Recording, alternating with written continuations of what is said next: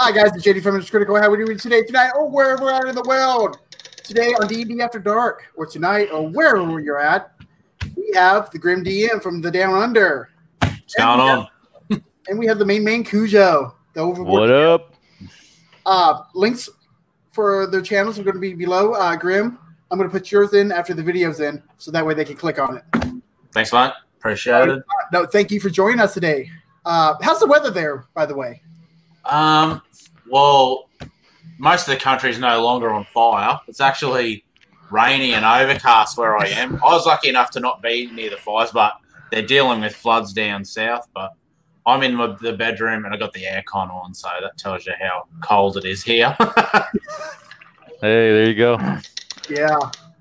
Well, I'll take that over 30 degrees Fahrenheit any day of the week. I just had to, I just had to come home and switch my heat back on because it got cold for today. But Wait. you know, Wait, yesterday I went to work. It was seventy something, and then you know you get off of work and it's you know forty five. So Yeah. we we never use the heater here. We still get like 30 degrees Celsius in in the winter. But hey, I don't know. Bill. And we have Bill from Roll Stats. How you What's doing today, Bill? How are you? So, uh, okay. One thing I did want to talk about is I'm going to pop it up here if you guys can see it. Is how a player can help, how the players can help the dungeon master run a successful session. Okay. Mm-hmm. So, like at my session, I got one player that controls the music. I give him free range. I'm like, whatever you think sets the mood, do it. No complaints. And so far, he's been great just by doing that. That'll Do help out. Players that does like, what do you? What does your players do anything for you guys? I think a lot of DMs struggle with is players that don't keep track of things like their spells and what the spells do or Yeah. abilities and that kind of thing. When you're a new player, you're learning the game. You know, everyone has to start somewhere. But I've played with people that have been playing the game for like 10 years and they're like, oh, you know, what's Magic Missile do again? Like, come on. That you lose you lose the like the the fun of a of a like a combat encounter. Like if if if dice are rolling and things are bodies are falling and it's really intense, that's great to keep going. But each player sort of needs to know their character, so know what's on the character sheet, what equipment they've got, etc., etc., etc. Mm-hmm. Hey Zero, Now, Hey, fellas. yeah, I would lean the same way, Grim. When he first when he first said that, that's the direction I was going. Until he started talking about players playing the music. Mhm. Now, first off, I would say yes. Um, having the character, the characters know their character, know, you know, what spells they uh, got ready for the prepared for the day, know how those spells work, and all that good stuff, and, and know their character. So I'm not trying to help them, but as far as helping the DM, I would say at second. my table, I have, you know, I, I think I've showed some of you guys the um, initiative tracker that I have, and I kind of like give that to somebody. Um, once we roll initiative and we established it, um, we got the names on those little car, uh, that little poll thing, and um, you know, they can, someone can put it in order, and I have that on the table, and they can turn it for me when I, I can see across the table, you know, whose turn it is. And it gives them an interaction. It gives them something to not be bored uh, if they're kind of just sitting there waiting and they feel engaged. And then I actually make them. I just started making them name the monster. Like when they fought the grungs uh, in my last session, I I don't like. I want to keep that element out of it. I say you see some frog-like creatures Mm. that are brightly colored. What are you guys calling them? I mean, it's up to you guys. I'm not going to give you the name of them, and, you know, unless you know the name of them or you want to, you know, you, you might run into somebody and say, "Did you get attacked by grungs? Oh, what's a grung? Oh, it's those little. Oh, that's what they are. We call them little uh, slimy guys or whatever. You know, whatever they wanted to come up with them. You know, because they don't. You know, I just thought it was that that, that other little element that they just don't know what creature that was that they just fought. it was just a monstrosity or a, you know. what about you, Bill? So, l- like I, I showed you guys last time, I, I, I use uh, uh, Game Master 5 from Lion's Den, which really kind of runs the game for me. Uh, really, the only thing that I ask my players to do um, is to track their own hit points, right? Like I, I I'm Yeah. not tracking their hit points, um, and I'm taking them at their word uh, for their hit points. But I would definitely agree. So first off, I would definitely agree. Yeah, if you don't, you know, and we kind of talked about this last time too.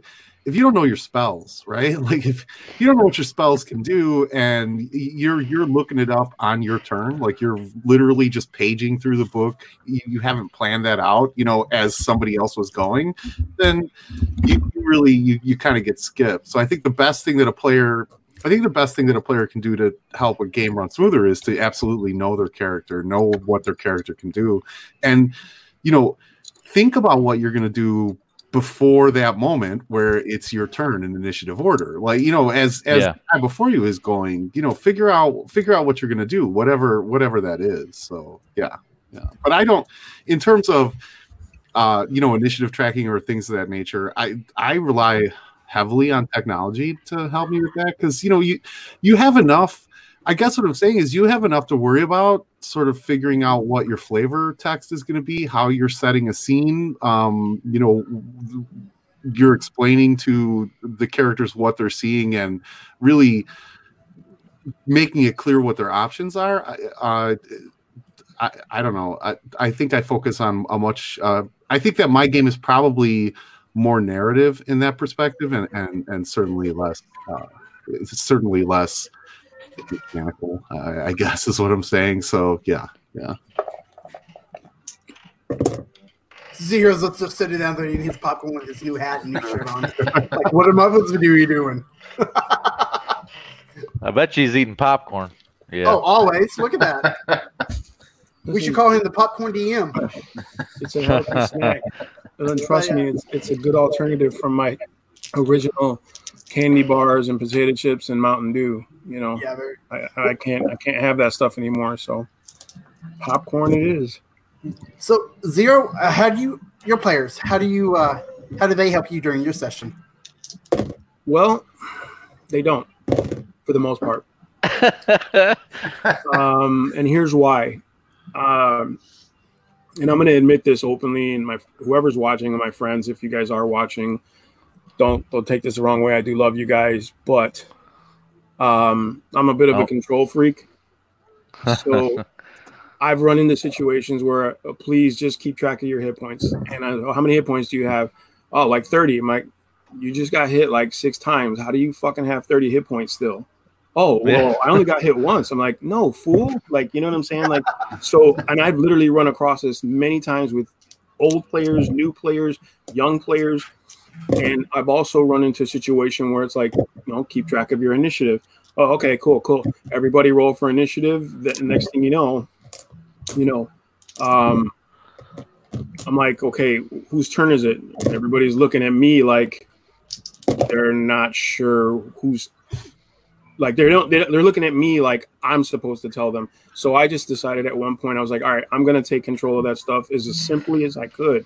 I don't use digital. You know, I use my laptop at the game, but I use it for book reference if I need to find something quick and mainly for music. Yeah. Um, and I also have on my my desktop, I'll have like a I have a Post-it app. So I guess I do use something digital. And on the Post-it app, I type in, you know, initiatives, hit point, and that's all I do for everything is initiative, hit points, and saving throws, and that's it because anything more involved, and it's like Bill said, we have too many things to focus on. And then, like I said, when I have players who you know, it's not that it's their like I'm not saying that they're lazy or anything like that. I'm just saying that they're just distracted by other things that are either going on in the game. Some of them have to pay a little more attention because they're a little slow on the pickup, or you know, they may be talking about like yesterday's dinner with some, you know, next, you know, like whispering to each other, and I'm like, all right, it's your turn. They're like, oh shit, what, what, what happened? Right. You know, Yeah. Um, so Eh. generally, I try not I, the what I ask for my players, like just in general, and I started doing this recently. Is what I say is know your character first and foremost. I don't care about anything else. Everything else is secondary, but please to God, know your fucking character. It's not just spells, it's feats, it's skills, it's skill point levels. Like if you're fifth level and you've been fifth level for two sessions, you should already know what your fucking jump skill is. Like I shouldn't have to, we should not spend a half hour looking for that skill on your character sheet. Or if you're looking at a feat and you say, okay, I'm going to use Great Cleave. All right, what does Great Cleave do? Oh, and then they pop open the player's handbook like they're going to explain some shit to me. I'm like, first of all, you've had this feat since third level. You're sixth level now. How the fuck do you not know what Great Cleave does? Like, that's my biggest pet peeve.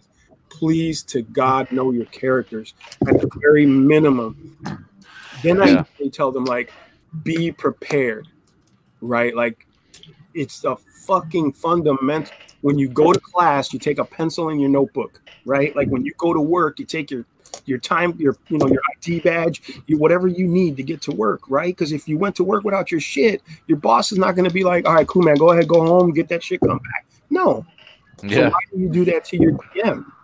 It, it takes nothing to get like a little, you know, like blank business cards just to write your spells down and stuff like that. Like, if you can't commit, don't you shouldn't need to open the book. Really, like we're the only ones that need to grab the books, unless you're leveling up and looking up new stuff. But in And it- combat, Right, and at the leveling point, it's like everybody's doing that, so it's not Yeah. it's, you're not taking time from the game.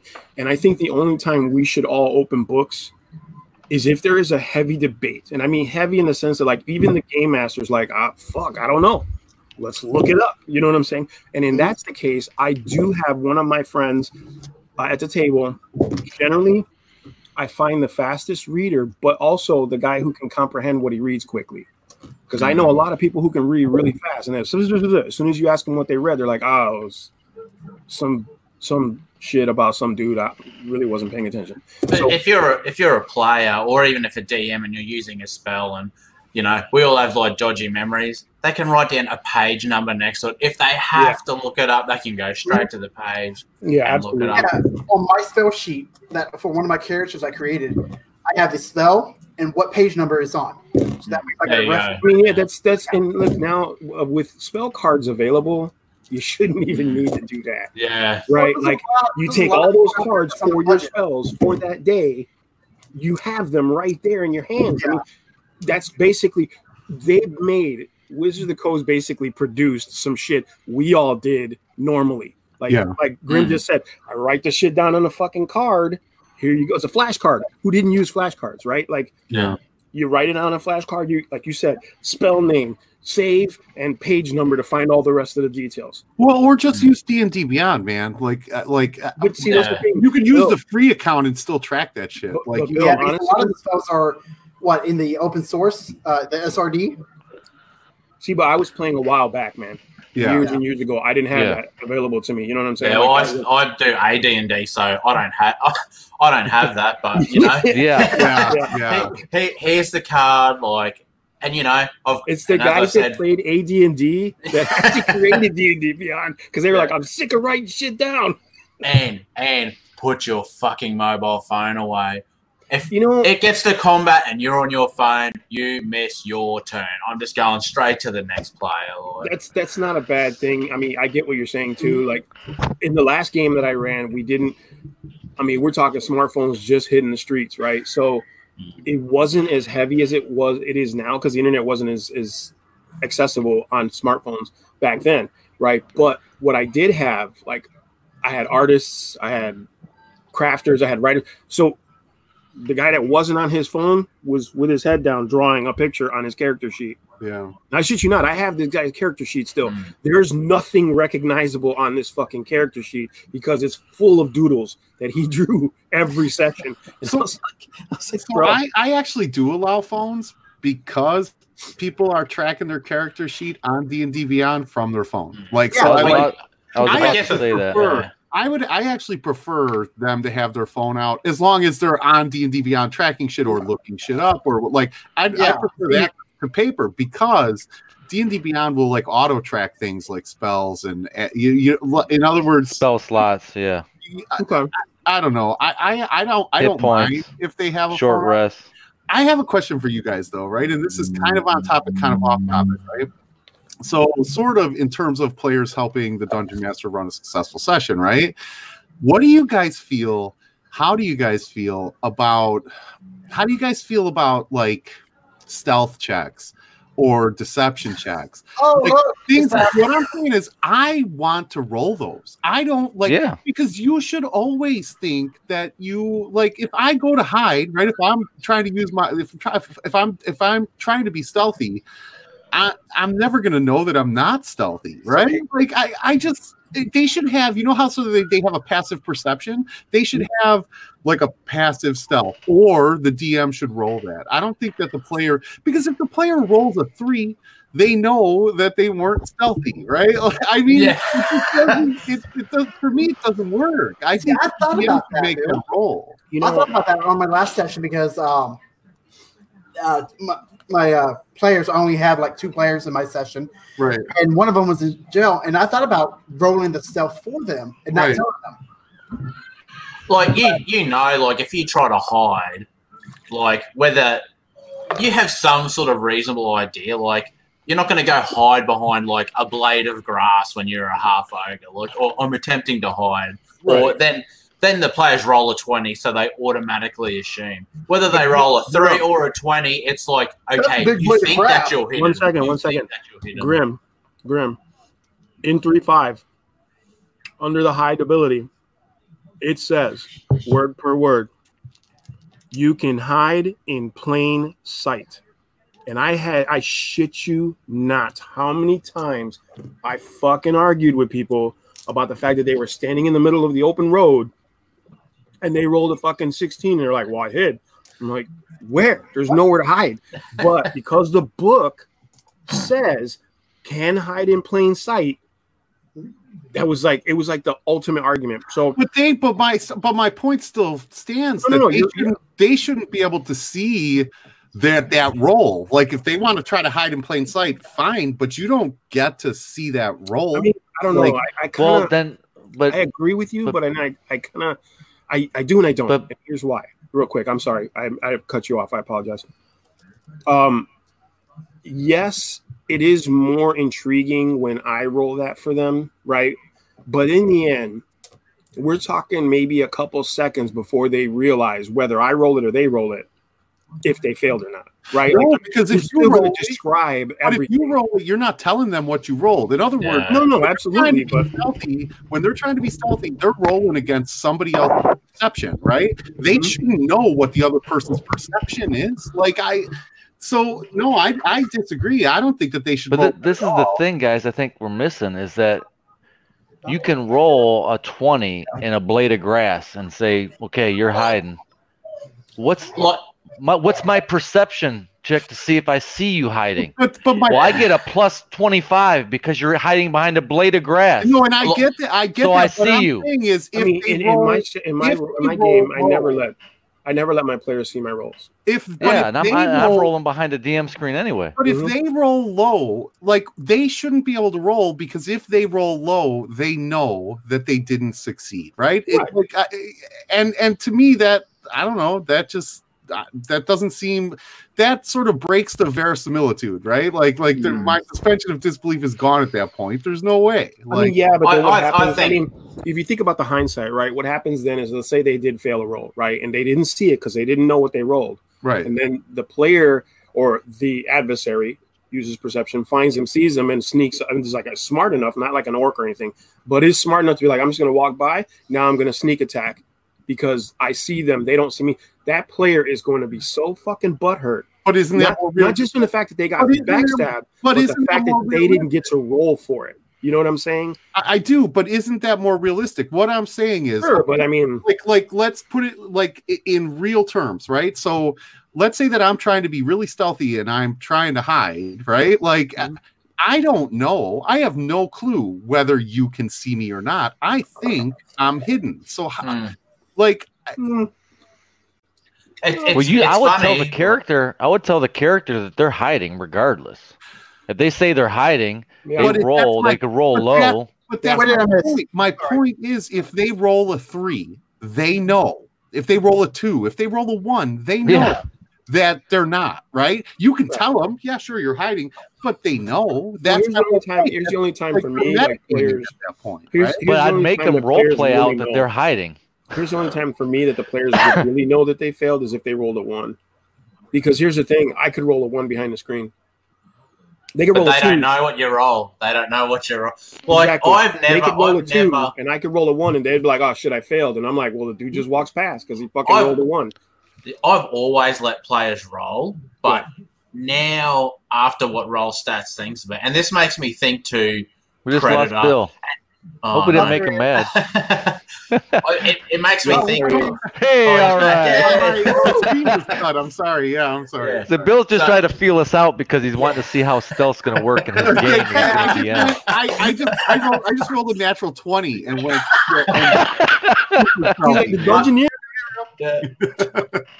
I, I've I've always let players roll, but now that you say it, I'm inclined to go your way. And the reference I have for that, I guess, is the whole like predator thing. So predator has thermal vision.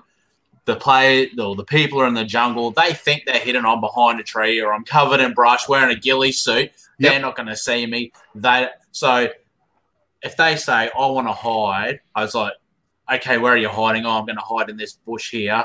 I roll. Okay, you feel like you're well hidden. That doesn't tell whether they are or they aren't or what's Right. around and what can see them. And I don't know about you guys, but there's no critical hit for me when it comes to an ability score. Critical hits Yeah. are for combat. You roll a 20. I do not do automatic success or automatic failure. No, on absolutely. Like, absolutely. Right. 'Cause Here's the thing: they could roll a twenty on their successful skill check, and I can roll a twenty, and my character or NPC or monster could have a higher skill level. So there's no six, there's no critical. I tell people all the time, like my people, are like I rolled a twenty. I'm like, yeah. Wait a minute though. Wait a minute. did I. If you roll a twenty, it's a critical. Shots. Yeah. That's what we've learned cut here today, off. right? Cut his mic We off learn it every day. now. Somebody cut his mic. That's it. It's a, it's a drinking game. It's a drinking game. Every time someone says it. So, so what? So, Bill, then, what? What do you do with a person that just has dominated their character to make it to where they've got a huge stealth, and they are just wanting to be this sneaky, hide all the time type character? And I, and I know maybe in AD&D or you know the earlier editions, maybe you couldn't do that as much as like the Oh, yeah, superheroes of 5e, No, you could. but you could min max the your character. superheroes of 5e, some of them are specifically designed to hide Well, and to stealth and take self-character. No, I I get no, I know exactly, and that's I I guess what I'm saying is I I don't know, right? Like I don't. I mean, that's why I'm asking you guys, like, Yeah, what? see, that's why. That's why I would let with them that roll because here's superhero the character. Like I I'd don't. let them. I'd let them do it, like I said, because in the end, right, it's a skill check Yeah. primarily, right? It's not a hit or miss. There's the only way in it, like you said, like like Cujo said, there are character builds that are designed so well that even rolling a two is an extreme success. So for that case, you just have to wait for that one. You literally, you literally have to wait for that failure roll because it's you're half you know. the lucky feat. Just re-roll it, right? Yeah. Uh, halfling. Yeah. Right. because I mean I've known I've known I've had monsters like literally like bullywugs. You know, they're literally well, we're rolling 19s and we're missing. We're rolling 19s and we're missing because the players are like. I'm but painting those right now. that now. One, that one is, the win. he rolls a crit and he's like, you know what I mean. So y- the dice pretty much balance out all of those crazy builds. And if you got a player who built a character off of like we roll stats or whatever, you know, roll stats compliment of like, here, this is the best perfect cleric to build to run the game. You got a character or player like that. That's probably not a player you want to keep around. Unfortunately, you know what I mean? You're gonna have to just suck it up and be like, look, dude, you're kind of a dick. No, I agree. I, I agree, and I'm not. I guess what I'm saying is, I'm not. My thing is not even. I don't care. Like, I'm not bitching that. Like, hey, this person built this perfect build for stealth. That's not what. That's not my. That's not my bitch here, right? Like, what I'm saying is that character should not know. Like, there are like when there are certain skill checks that you, that are completely and totally obvious to the character. Yes, I agree. But something like stealth, they're always going to think they succeed no matter what. Like, and when they see a one or a two or a three, they know they didn't. That to me, that's metagaming, right? Like, Sure, but I mean, in the same sense, right? They see a 19 and a, a 18 or 20, and they know they succeeded. succeeded. They Right. shouldn't know they Well, this- succeeded this- or well, failed, like until it plays out. I guess Well, this is now- some okay. things that I do. Just like when you're talking about any kind of other uh, skills, like I'm going to jump over this table and and swing from this thing. Well, what happens when you roll a two? Well, you don't jump over the table, catch your ankle, and trip over the table, fall on the floor pr- So- prone. I do that was all the just gonna- I time. was just going to say It's not that, really a critical fumble. It's just you tried to do something super cool, but your skill messed up, and now you're Right. kind of caught. But I'm not talking about. no, no, no, here- I'm not here's what I was gonna say. Critical, I'm not talking about critical success or critical fail. Right. You're No, just I know, talking but about I'm just failing saying, like- failing. On this Like- turn, on this turn, I'm hiding and I'm planning something.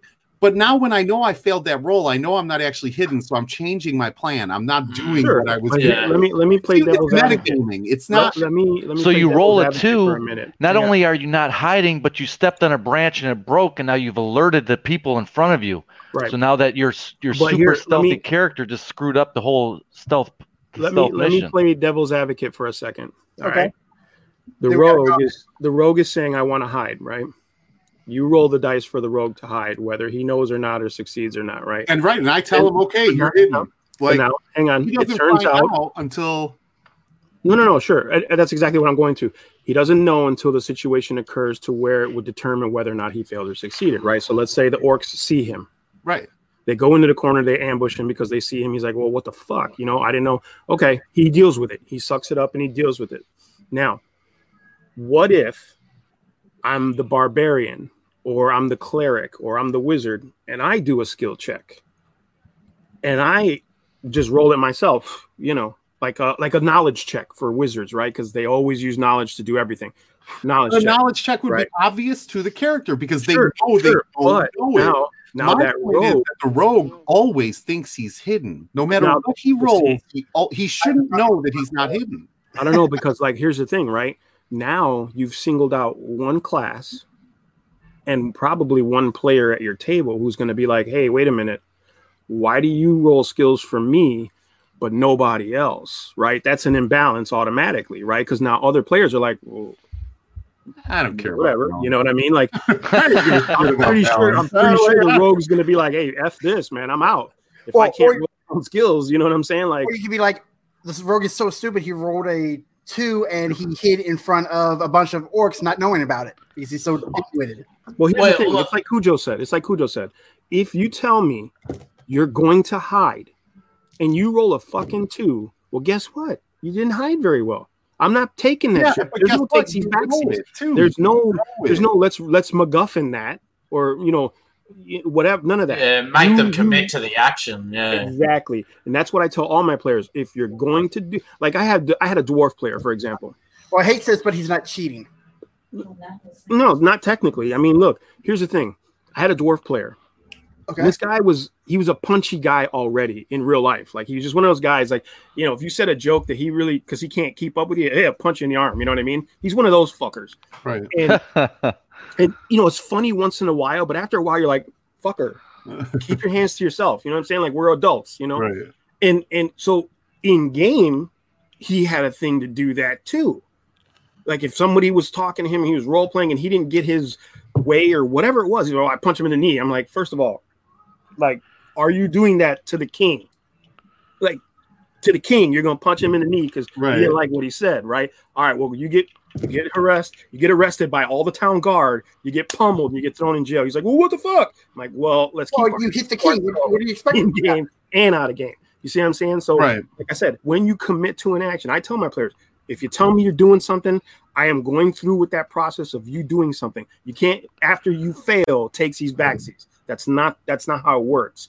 You know what I'm saying? So if they understand that from the establishment, there's no argument. There, whether they roll their stats or their skill rolls or not, I don't give a shit. If you So say what- you're jumping, you're fucking jumping. Whether Yeah, no, I, I. I completely So get it. What so- I'm saying is, though, their their actions after the fact are going to be changed. So what you're trying to say is like, I'm a rogue, and like, I want oh, to I'm say, trying, I'm, I'm- trying to be stealthy, and I'm going to backstab this orc, right? so but then when I realize that I'm not stealthy, right? My my actions after the fact, the actions on my next turn are obviously going to change because I know I failed my fucking roll. You know, well, it's like- like this. This is what Sure. typically would happen. Like I'm a rogue. I'm saying I'm gonna try to step behind this table or door slash or tree, and I'm gonna try to hide. Right. And then I say, okay, I'm gonna roll my skill check to see if I hide. I lo- I rolled pretty bad. I'm probably not as well hidden as I think, but I am still right behind this tree. I am still right behind Yeah. this table or whatever, and I think I'm hidden. I know I rolled pretty bad. I'm probably not hidden that well, but that's where I'm at. Then you take it And an then- to. And then you know, next turn, you know, I find out, yeah, I'm not hidden. He ran right over to me and whacked me in the head.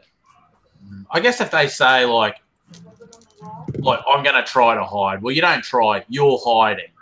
So now you'll roll. Exactly. That's what Now, Okay. but now, Now okay, so yeah, now that's kind of what I just meant. I'm gonna go Yeah, behind yeah. this tree and tr- try to be stealthy, like use my stealth abilities to, like almost like you didn't see me.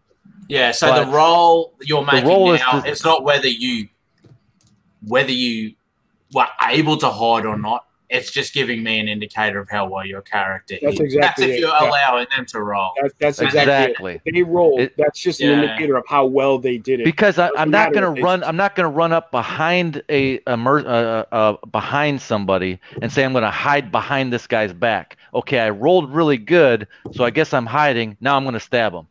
No, I've never ever let anybody ever play that. Yeah. And I can guess go if- try to hide in a location, and maybe you did a good job. And then I, I wasn't paying attention.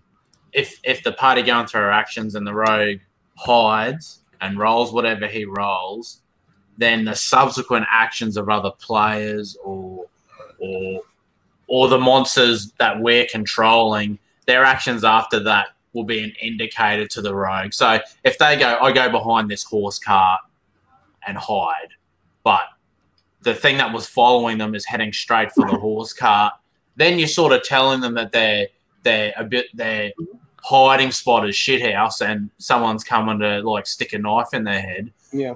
Or Yeah, like I give it, I give advantage for the the perception check. If like there's Mhm. only one thing to hide, and I seen you run behind there to hide, and you rolled really good. Yeah, I can't see your foot hanging out. I can't see a head. You're in uh, But full you know cover, somebody's there. You but I know you're behind there somewhere. Yeah. You know, And if I I, want to come take you out, I'll run around and go get you. It's funny because I think in the Dungeon Master's Guide in 3.5, they actually go through a scenario like that. It's like a goblin in a room and somebody's trying to hide. They go through all the different, like, if the player is going to do choose to do this and they roll this, this is what would happen possibly. Like, if the goblin's just going in there to get something and not really thinking about the players, he might not see them. His perception may be really low. But if he actually saw the players duck in, he knows something's up.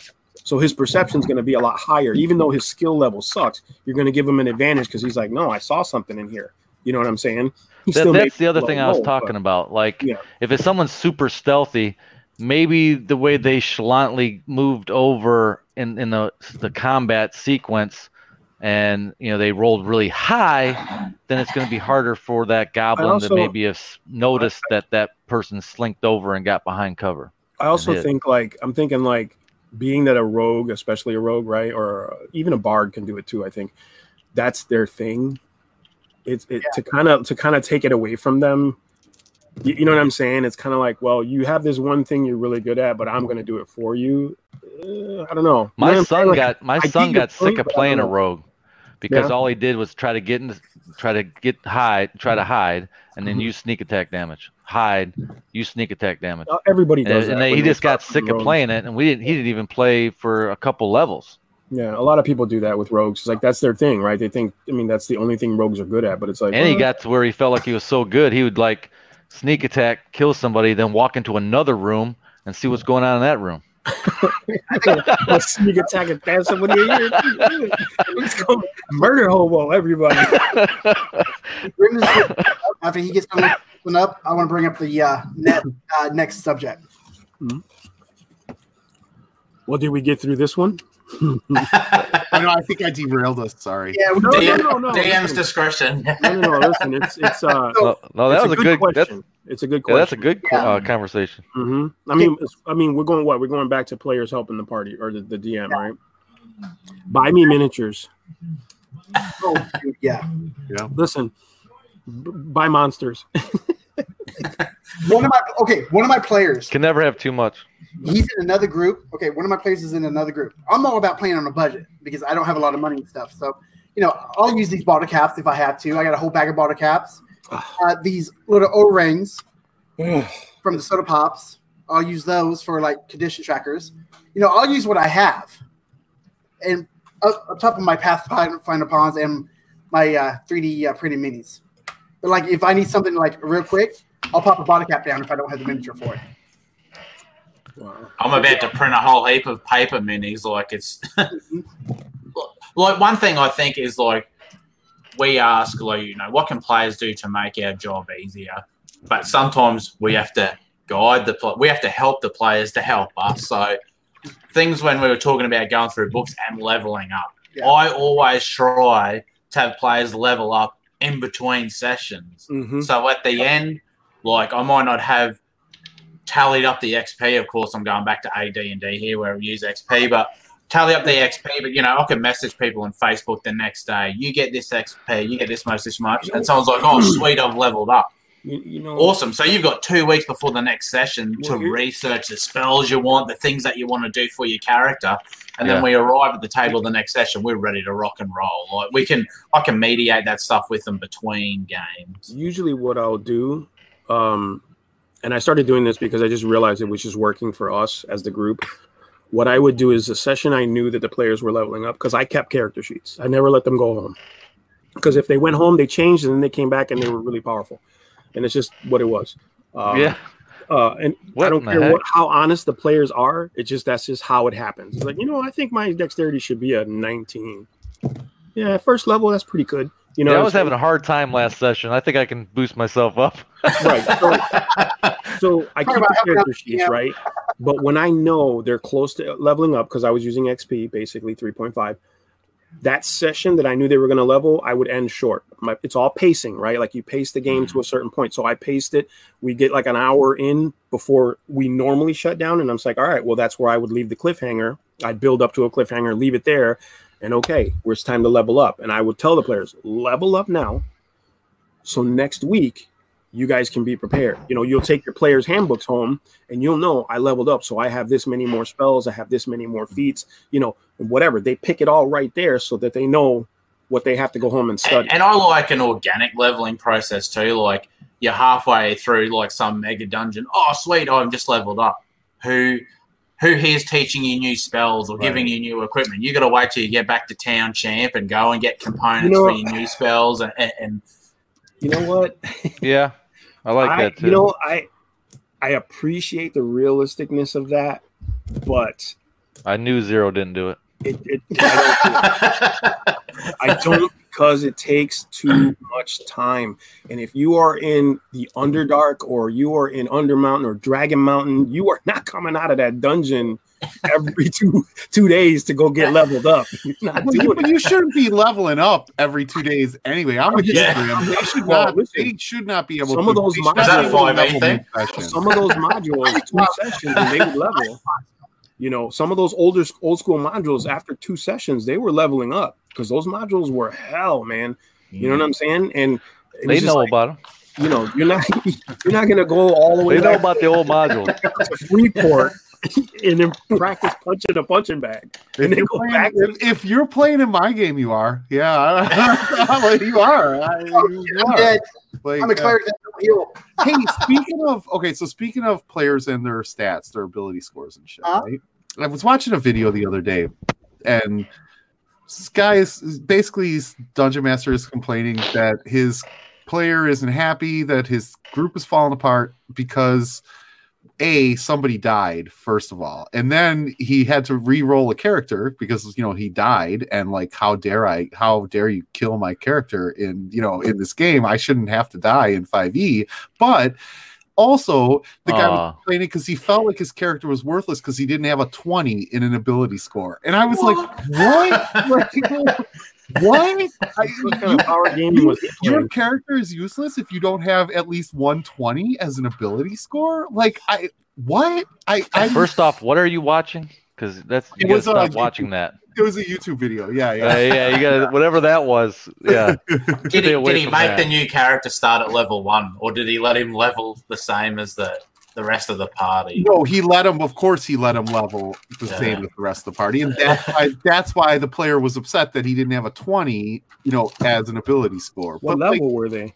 uh, I, I don't know. To be honest, I don't know. I don't remember. So yeah, yeah. This, this this sort of And now we have Canadian Retro. Welcome to the show. Yay. Hey guys, how's it going? What's going on? hey, what's up? this sort of no, that's- pursuit of. Oh, sorry, you go Canadian. Oh, sorry, I was just saying. Uh, yeah, painting minis. So Me, me too. Oh yeah, Yeah. no, I got some. Oh yeah, I painted one of those minis. That you Nice, me. nice. I gotta go get it real fast.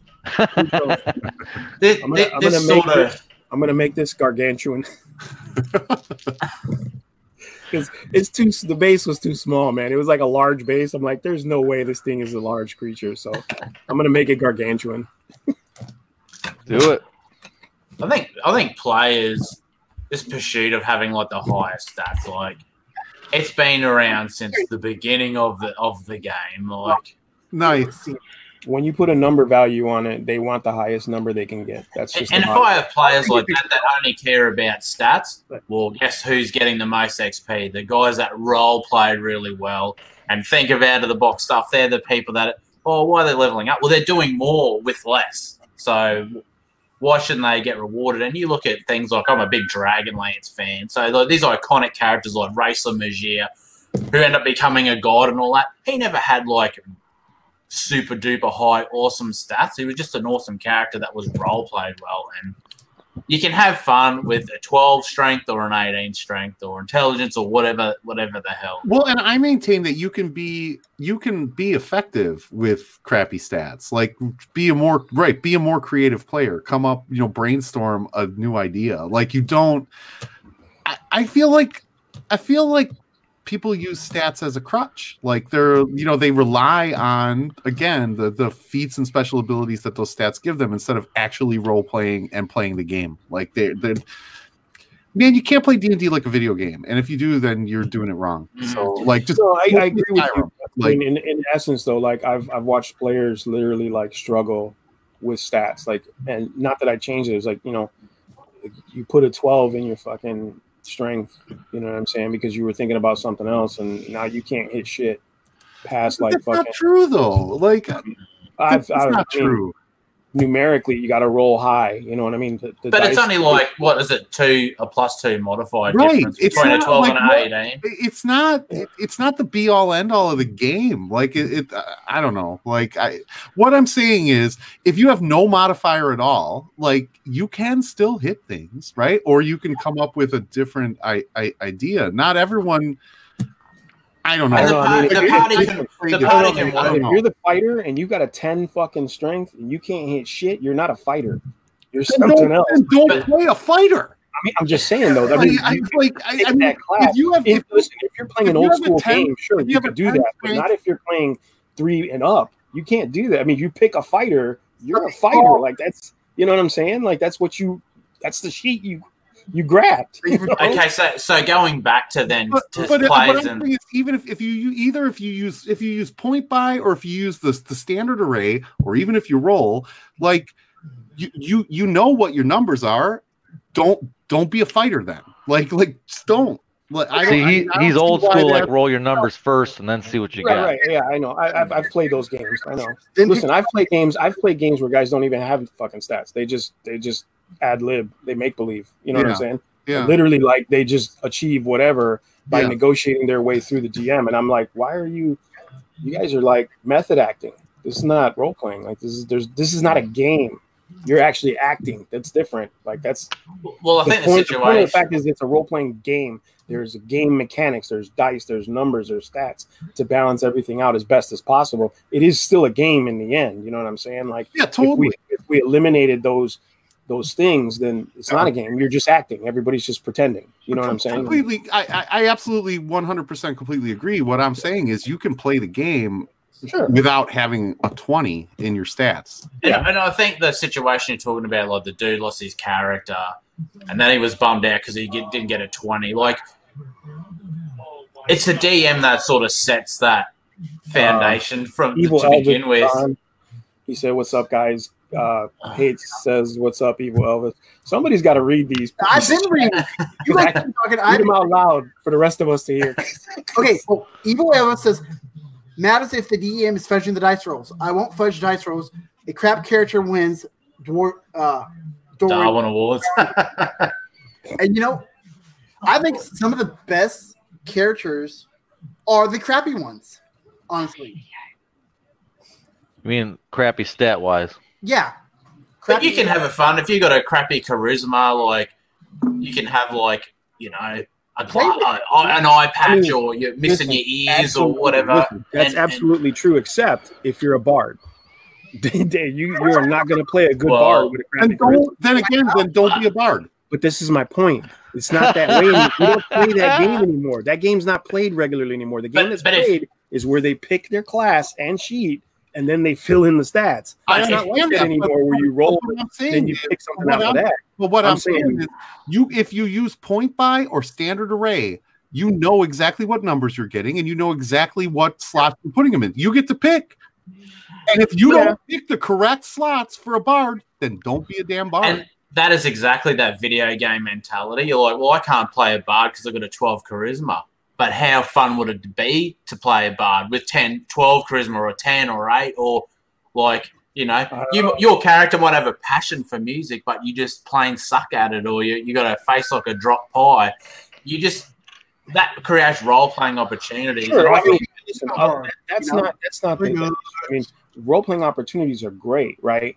But when it comes down to like the numbers and monsters and and getting somewhere, he's gonna roll and he's gonna suck and he's gonna be like, well, I'm no good at anything, especially what I'm supposed to be good at. well, What's if that? DM allows stats of 20 in his group, well, oh, No, I, I guess he's that. got no right to complain that Right, I mean, a player dies and wants it, but I would never allow that. Like I like to, and some might say it a bit harsh. Like I'll let them roll three d six six times and put it in whatever stat they want, or else you can roll forty six, pick the three highest, but you're going one down to try to get players to break out of the typical characters they always play. character every time. Yeah. Yeah, right. right. And I'm the, I'm the guilty of it. Like I played a mage for like 20 years. Like I never played anything else, and then I got made to play a thief, and I had so much fun, like running around cutting people's throats and that kind of thing. Like it,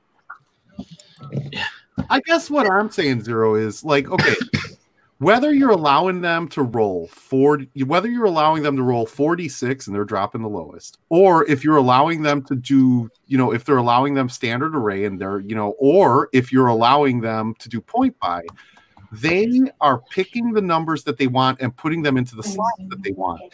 If they want to be a bard, yeah, yeah. I see, I see what you're saying. I mean, I get what you're saying. that they want. If if and if they assign those numbers wrong, then you're a shitty bard. But that's on you. You should have read the damn player's handbook.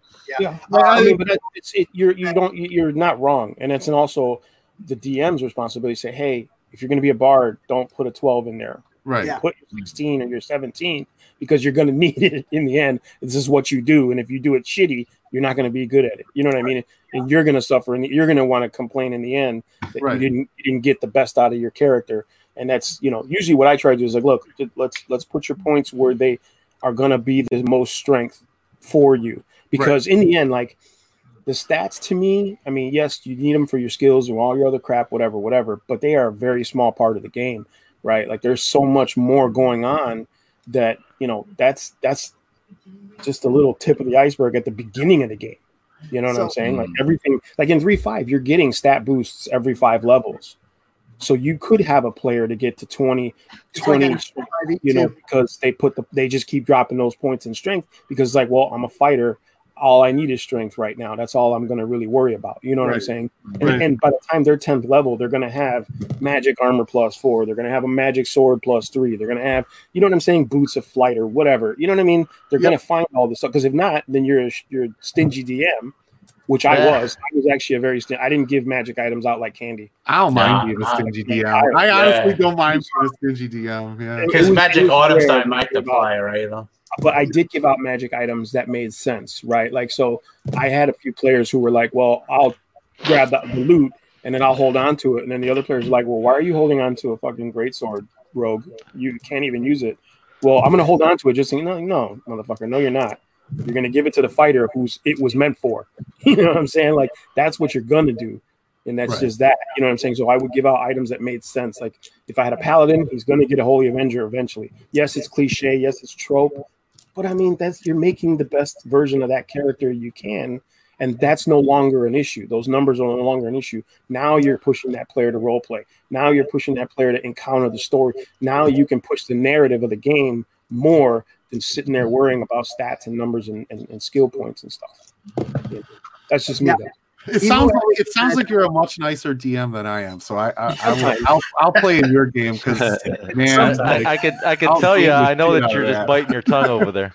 Can I get a twenty? Can I get a twenty strength? If, you- if you're yeah, exactly. You know what? I really can't be a at the start. viable. I Not can't be a viable fighter unless I have a twenty at the start of my. Evil says I play characters that have stats equal to a 12 point buy in, and it's no fun. You suck at everything. Yeah, Uh, that's what I'm saying. Like, So It's never bothered me. I've had a few characters with shit stats. It's still, I I guess it's just up to the player, and maybe that's how the game I mean, has listen, progressed and changed over the years. I've had a barbarian, right? He had he had an 18 strength. He rolled an 18 to start. He put it in his strength, but he had like a fucking five charisma. You know what I'm saying? And he was just like, man, I can't talk to anybody. And it was like, well, okay, that's cool though. It's an opportunity for you, right? That's an opportunity. But if it, if, you know, if it just happened to be like he messed up and put a lower number in his strength, I'm like, well, now you're not the greatest barbarian you But could if be. he said, "I want to be a handsome barbarian with 18 charisma and five strength," like, no, Right. you're you're like the the runt of the litter, and the, the barbarian king disowns you, and He's like, I should put my he's 10 like in there. I Tyrion. like, yeah, you know, because his other stats were really low, and it was like I should put the ten in the charisma. I'm like, fuck charisma, you're a barbarian. Put that shit in your constitution because you're gonna need it. You know, Evil also said that uh, you're gonna get hit. Like, don't, don't worry about how good you look. Worry about how tough you are. You know, so it's just like I said. I mean, you just got to help them. Like, hey, man, try to build the best character you can because you're gonna need it in my game. You know what I'm saying? Like, Well, Bill, do it. I'm, I'm not sure if you caught our other live stream where what I like to do. Um, what I- well, I've done it with my kids and I've done it with my second group too. Um, you familiar with the point buy? Yeah, oh yeah. So point buy kind of limits you to having a 15 at the highest and then having Yeah, the you have lowest are 15s eights. and three eights. Yeah, right. Okay. Oh, oh, got it. And so it, I, I feel it's general. I mean, you're going to be pretty strong in a couple few categories. You're going to be not so weak in some of the other categories. You know. So what I try to do is I encourage everybody You go for- make your characters with the with that point by, Love you. and then when they're all said and done, I go okay. You know, not right before we're about to play, but I'll say okay. I'll give you two more points you can put in any category as long as you can minus two in one of your lowest categories. So if they've got an eight, now they're a six. Right. I want to give them that that role play. I want something on their stat block that they can go, "Wow, I'm really bad at that." I would not down on my eight. I'm actually a six in it. Yeah. So, but then it gives them like I let them bite too. It's like they don't have to do it. They can turn it down. Just say, Yeah, "No, yeah, I'm gonna yeah. stay right where I'm at."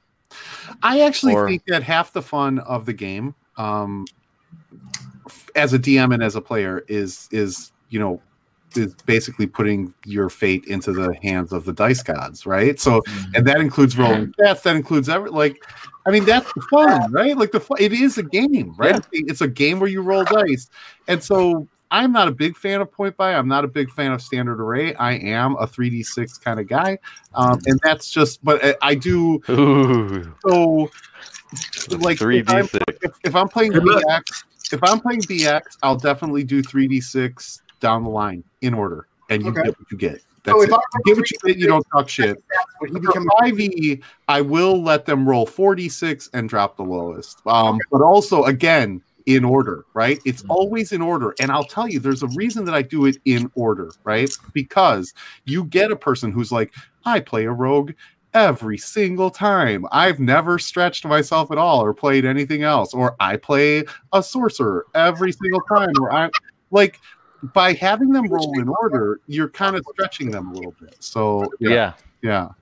My first character I played, uh, Sorry, hey. when I, when I told you I played in '88, it was I think my buddy's dad uh, was DMing, and I rolled down the sheet in order, and then you know the stats were the, where they, where they fell. Yeah. So Mhm. I thought that was kind of crazy.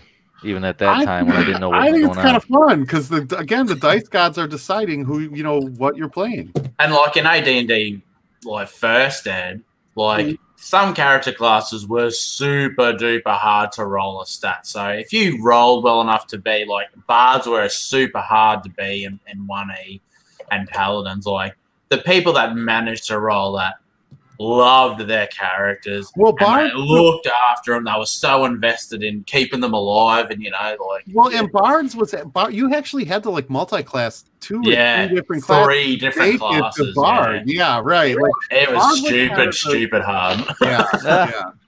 And yeah, a paladin. If you ran across a paladin, that person rolled really, really well. Yeah. Like, okay, so you'll get this, Grim. You, you'll run across these people. You'll see that they'll come to your table with characters, and they're like, "Oh yeah, I have an eighteen zero zero strength. Like I have an eighteen hundred strength." No, you don't. Yeah, You didn't roll that. Like, you- There's no way you rolled that, I once rolled an 1867 and I thought he was the, the I know- I greatest have dude ever. seen- I have never seen anyone actually legitimately roll an eighteen zero zero oh, strength. Me either. I I had a didn't- character once that had an 1842, and Yeah. I thought like I was uh, like, yeah, yeah. There, I've never Yeah. seen anyone Legit I was legit. 1867. I thought I was Conan. I was smashing everything that came within arm's reach. Well, and the funny, I can lift that gate. but it was the same thing with psionics too, right? Oh, like, like, man. it's like bullshit. You didn't roll that, man. Like, that, like, uh, yeah, yeah. So, honestly, uh, Psionics are like the redheaded stepchild of like AD and D. I wish I could just get rid of it, Yeah, forget it exists. And it sucks because Dark Sun is so awesome, but man, and they fixed a lot of it, but Psionics is just not worth the effort. Well, but also it was almost it was if you if you look at actually the rules for psionics, it's damn near impossible to have, right? Like, uh, Oh, but everyone always like you would see a character and Oh, you, in if you didn't actually roll that, you cheated. Like, yeah, yeah. So okay, so one Sorry. of our players, he's DM two, right? Yeah, I got the I got the Oh my god! Oh no. Shelfie time, let's go. You know, you know, Yeah, I got that one too. I've got all of the brown splat books except for the Druid one. Like every single other one. Yeah. And some of the green ones, I've got like the. Uh, have you seen the historical reference ones? Yeah. They're pretty awesome. Yeah, yeah. I've got three of them. I've got like the Viking, Charlemagne's Paladins, and the Mighty Fortress. nice. But that makes me laugh because like a lot of old school, and it happens on Facebook. A lot of old school AD and D players complain about um, Hey, like Sarah. character builds for five E and stuff like that. you need this? What's that? You need this book? Yeah, send it. Okay, I'm going to be sending it your way. I Appreciate didn't, it. know, I didn't know you already had a crit. I'm sorry. I No, no, you're good because I'm going to pass it on to him because he needs it for his campaign. So it all works out. Nice. Appreciate it. This here is the misprint, so I think it might be worth some money later on down the road. Mm, Maybe. if that was a Star Wars figure, I'd say yeah, sure. Bill, It's a rocket book- firing Boba Fett. Yeah. It's, it's a book, bro. I, I mean, I'm just saying. I, I don't know how valuable a misprinted book would be. I'm just saying. I, don't know books like that. You know what I'm saying? Like I know Star Wars figures. Like you get a wrong color or a misprinted color, the motherfucker's worth like twice the amount. But a Jawa uh, cloak or whatever? But uh, what? Uh, like one extra figure has the wrong color cloak, Yeah. so yeah. But uh, Or they take away cool stuff like the rocket firing Boba Fett. I know. It's because they knew kids are gonna shoot each other in the eye with it. That's As if we wouldn't. It was the 80s. We're shooting everything with yeah. at everyone. to shot BBs out. Who cared back then? yeah. Yeah, all hail the lawn darts. Do you guys um Oh, I love lawn really, darts. really quick, uh, do you guys control at your games? Do you control your music or do you allow your players to control your music? At my session, uh, I said this earlier. I allow my player control the music because I'm too busy focusing on the session itself. I describe the session. What if you don't like it? What if he puts on like fucking Megadeth? No complaints here. Okay. Oh, now, here's the thing, right? Let's say you're trying to set the mood, right? And you're trying to set up a horror mood or something scary or whatever, and they play some K-pop or something because that's just what they're feeling at the moment, or some fucking EDM. You know what I'm saying? Some shit you really can't even stand, not much less fits the game. Okay, my player, the one that controls the music, he loves fantasy, just like we all do. Can't hear this again. And like, I'll describe the scene. I'm gonna be like, okay, like last session took place in a prison, a dungeon prison.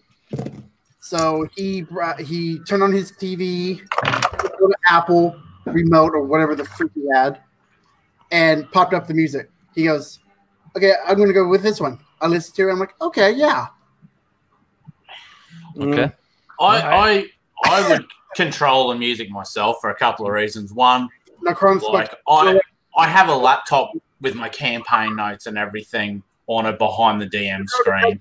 But I use really generic sort of music. You know, everyone's got like fantasy soundtracks like Lord of the Rings and Conan the Barbarian and and you know, you might have some horror ones if you're doing Ravenloft. But then I use online soundboards for like background sound effects and things like that. So if you're in a dungeon, there's rattling chains or screaming, you can do them at really like the right time. And I'd rather the player be listening to what I'm saying Uh, and just hearing that music in the background than them like, oh shit, the mood's changed. They they might set like this scenery and then something comes in and starts kicking their ass. Like, I also find that it helps really solidify the memory. Right. yeah, Like yeah, exactly. if you put the right music or the right ambiance, like like you said, sometimes it's not even music. Sometimes it's just background noises that fit the scene.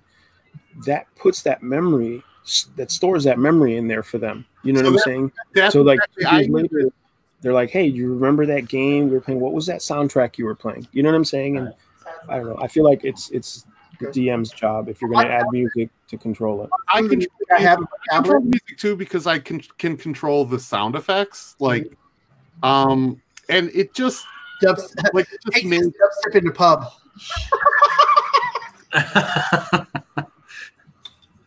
but you you look at classic movies like Jaws, like Darn it. Yeah. Anyone hears that, they think of a shark. So if you've got like your BBG, that's a recurring problem, and then they just hear that music or that one sound, they're like, oh, fuck, you know, shit is about to go down. Everyone get ready. You set that panic in the players and like, bang, roll initiatives. Let's rock and roll. So, Like- Bill, what was you saying again? I'm sorry that I interrupted. uh no nothing I I I generally control um I control the music because of like you know you add sound effects as well. But I actually so I don't use fantasy sort of like soundtracks. I actually use spaghetti western soundtracks. So think like like Good, the bad, the yeah, like in Down, down, down. Right. Um actually what I use is here I'll show you. Oh Like the Mandalorian. Mm. well, see, I use um, if I have my tablet on me, if I'm doing the music, I'll use the soundtrack from uh, the WoW games that I have because some of those I've are actually used uh, a lot of Skyrim. Yeah, use whatever video games that have those fantasy soundtracks. I just use an app called RPG Fantasy, and there's Yeah. crap loads in there, music and sound effects, and you can set the Yeah, I've- volume, I've got, mix like- it I've got- together. I've Got got ton battle. Uh, that's what I use. Ecstasy of gold. Like that. Oh yes, that is so awesome. Yes. yeah. Yeah. I've I've got a uh, one's called Battle Bards. Um, when, when you buy um, Dwarven Forge, they give you a bunch of uh, music to go with their terrain, I wonder if it's nail polish remover. I'm uh, supposed to use. Elder- and then uh, I've used that Syrinscape, whatever Mhm. that D and D's uh, kind of gotten in bed with.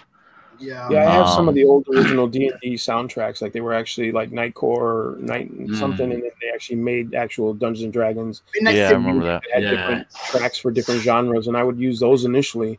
Then I just picked up all the movie soundtracks that I liked, and then I would go on YouTube and just pick a genre, like like a tavern Well, genre. Or I like tavern. things like Hannibal, like classical music stuff too, So, like yeah. really atmospheric sort of. Hall of the Mountain King or something like that. Like you just Yeah, use yeah, hell yeah. And I think it just really, really hits home with the players. And like you said, when when you're when it's time to roll initiative, you set that pace with that music, and they're like, "Holy shit, what's going to happen now? What's going on?" Roll initiatives, like, "Oh shit," you know what I mean? Like they haven't seen anything yet, they haven't encountered anything yet, but they know it's about to go down. You know what I'm saying? And that's it's always a good thing. Like I said, if you let somebody else can, I, I had to with a player control at one time, and I swear to God, he put some shit. I was like, "What in the hell are you doing?" He's like, "Oh, I thought it would. I thought it would fit." I'm like, "Fit what?" A fucking rock concert, a monster, a monster truck jam. Like we're Yeah. no, One of my it's good music, but at the same time, like mm, it doesn't fit. so one of my players, he's also a DM. He did session two, and he told me the best way to learn to DM is to actually play too. Is that true? Yeah, absolutely. Like that's honestly that's the only way to learn how to DM is, I guess I, I think yeah, in total, yes. But if let's say you have a whole new group of people that's Uh-huh. never played before, somebody's got a DM. Yeah. You know what Like somebody's got to do it. So I- I've I've known groups that have been And, and successful. some in some, you know, like I said, it's good if you're a player first because you have a lot of knowledge to put into that. And if you're a good storyteller, you have, you know what I mean? but I've, like I said, I've known players brand new, five guys never played before. They were like, "We're going to try D and D." I'm like, "Good for you." Get Yeah, this but- first. You know, but I think like I, I think that's actually what what um you know that's that's how I started. I think how we all came into it. But you trade off. What I mean is like, okay, I'll DM this time, or I'll you know yeah. DM a campaign, and then you DM one, and so Yeah. you're all sort of learning together. I think. But That I, works. The only way to become a good DM is by playing because you don't really know. You know, you got to experience things from both sides of the board. I guess is what I'm saying. sure. I sort of got roped into like I always had to DM. Like everyone played, so like I DM for like twenty five years and played for five. I feel like it's just it, it's just so. Well, Hey, then, you, I pl- love- you I played love for D&D. five, man. Be be thankful you played for five. yeah, I know, Cujo. You said earlier you haven't played since 1988. Are you being serious, or are you? When I when I when I say that, I played one time. I don't ever, I don't remember ever playing a character more than the one time. wow. Oh, Before that, man. I just played Played you know up- up Heroes until- Quest, and I did other things where I DM'd, and I mean I I, I mean I've I've never been able to play a character like multiple sessions and you know level them up until and three point. the highest level I've ever gotten to is seventh. Like because all the session the people they dwindle out or they lose in. Like I've taken people up to epic level campaign. Like okay, someone else DM is like one or two sessions like you. And because I played a mage, yes, I finally have like more than ten hit points, and, and they're like, "Oh yeah, I don't want to do it anymore." It's like, "Fuck." See, I'm, I'm excited because when I when this book comes in, I'm so gonna read it, and Bill, we have to set up a play like some some playing. Oh yeah, yeah. I'm totally down. Actually, uh, now I now that I think about it, though, I'm thinking Grim should run us since he just like he he, he runs, he runs AD&D all the time. I'm just saying, like, yeah, yeah. yeah, he's so good. Yeah, Where's Wikipedia? I'm just about to start a brand new campaign world, so you'll have to wait a while. Uh, let's see. Evil Elvis said, "Canadian Retro looks like he's painting, but his fingers are s- is still white." Cujo never the I'm detail painting. I'm not getting paint on my hand. I never what? Cujo never the bride. Never the bride. Yeah. Never the bride, Bride. always the groom. oh man. I think once you start DMing, if you're good at it, your players are not going to let you play. yeah. They're just they're just not going to. They're just nope. You do it because you're good at it. You know what I mean? I mean, so if you want to play, just be a shitty GM. Start TPKing every session. It reminds me. hey, of, I'm throwing T Rexes at having him. With, I mean, with someone the other day. Oh, shit. T-Rexes, dude. I'm trying. You got to start throwing John Cena's. I'm telling you. It'll really change everything up. I was I was looking like a conversation I had the other day with this uh, with a teacher like that I work with, and the and uh, he brought up the fact that our government wants to make uh, the teachers go through a math test, basically like a math test from grade three to grade nine material to in order to like teach math. And I said, wait a second, does that mean if I fail that test, I won't have to teach my class math anymore? Because my degree's in because my Yeah. degree's in English, like, and that's where I'm, I've always been in the humanities, right? And then like so, And then all of a sudden, my principal's just like, "No, now you're teaching everything," and I'm fine mathematically. I can like rock most everything in math. It's not like it's a deficiency of mine just because I'm good in humanities, but it was just like I didn't really want to teach it. Like, you know, Yeah. Just run your students through some 3.5. So They'll like- all be accountants.